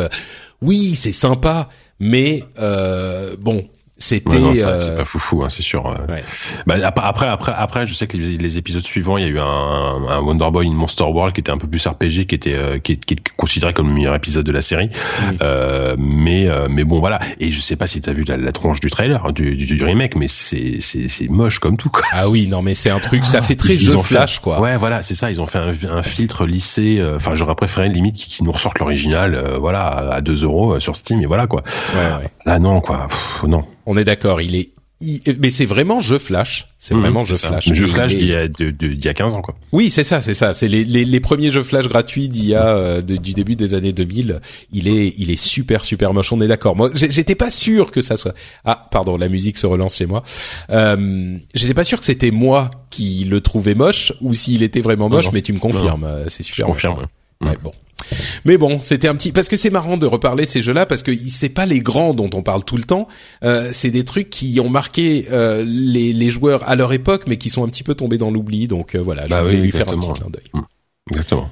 Bon, bah écoutez, ça va être tout pour cet épisode euh, du, du rendez-vous jeu. Euh, je te remercie chaleureusement d'avoir été avec nous, Jika. Mais de rien, avec plaisir. Est-ce que tu veux nous dire euh, où on peut te, te retrouver sur Internet quand tu n'es pas ici? Et quand je ne suis pas ici, on peut me retrouver sur euh, le podcast ZQSD, euh, podcast euh, qui parle de jeux vidéo essentiellement sur PC, avec voilà, on, on ouvre les micros, on ouvre des bières, on, on parle pendant des fois trois heures, c'est un petit peu long, mais on, on reçoit des invités aussi. Le prochain numéro, bah, on l'a enregistré il y a pas longtemps, c'est-à-dire la semaine dernière, donc il sera en ligne bah, dès qu'on D'ici aura un le mois temps ou deux, de- c'est ça? Non, non, non, c'est pas vrai. dès, dès qu'on aura le temps, je, je sais que j'y vais. euh, Enfin, le magazine JV est en plein bouclage, donc euh, ils auront pas forcément le temps beaucoup de le. Enfin, Oupi qui s'occupe du montage n'aura pas forcément pas, forcément le temps de le monter tout de suite, mais ça va arriver. Donc euh, voilà, un, un, un chou- un chouette numéro assez cool entre nous, euh, sans invité, mais voilà, on, parle de beaucoup, on, fait beaucoup de critiques, on parle beaucoup de jeux. Voilà. euh, et sinon, bah sur Twitter, c'est. Tout simplement. Magnifique. Merci beaucoup Jika. Pour ma part, c'est Note Patrick sur Twitter et sur Facebook. Euh, vous pouvez aussi me retrouver sur facebook.com slash notepatrick. Euh, J'ai d'ailleurs posté une, une photo d'immeuble parisien dont je suis très très fier. Euh, il, y a, y a deux jours, j'étais en vadrouille et euh, je l'ai retravaillé avec Snapseed euh, sur les conseils de, de la chaîne Nowtech TV de notre ami Jérôme Kainborg qui a expliqué avec... ils ont fait une vidéo où ils expliquaient comment éditer les photos sur euh, ordina- sur euh, pas sur ordinateur, sur Smartphone. mobile, oui, voilà. Et ils conseillaient notamment Snapseed avec plein de conseils. Sympa Snapseed. Ouais. Et, et donc, euh, bref, elle est, elle est sur euh, sur Instagram, sur Instagram et sur Facebook. Bref, on s'en fout.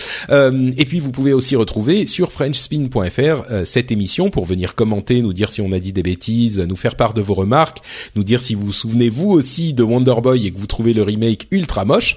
Euh, et vous pouvez aussi retrouver d'autres émissions comme Au hasard, le rendez-vous tech. On vous remercie beaucoup de nous avoir écoutés et on vous donne rendez-vous dans 15 jours pour un nouvel épisode. Ciao à tous. Salut.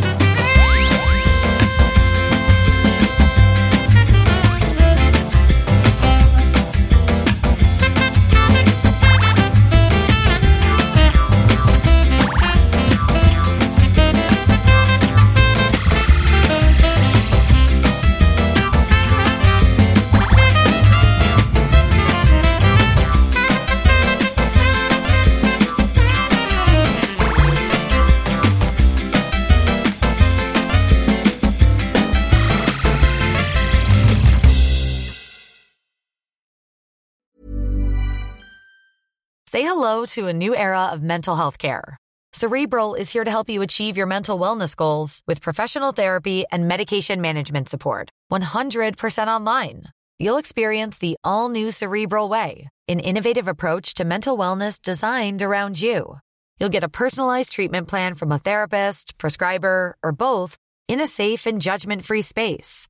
Your cerebral therapist or prescriber will outline a customized plan with clear milestones along the way so you can get to feeling your best. With Cerebral, you're not alone in your mental health journey. We're here to empower you to live a fulfilling life. So take that first step towards a brighter future and sign up today at cerebral.com slash podcast and use code ACAST to get 15% off your first month. Offer only valid on monthly plans. Other exclusions may apply. Offer ends July 31st, 2024. See site for details. Hi, this is Bachelor Clues from Game of Roses, of course, and I want to talk about Club Med.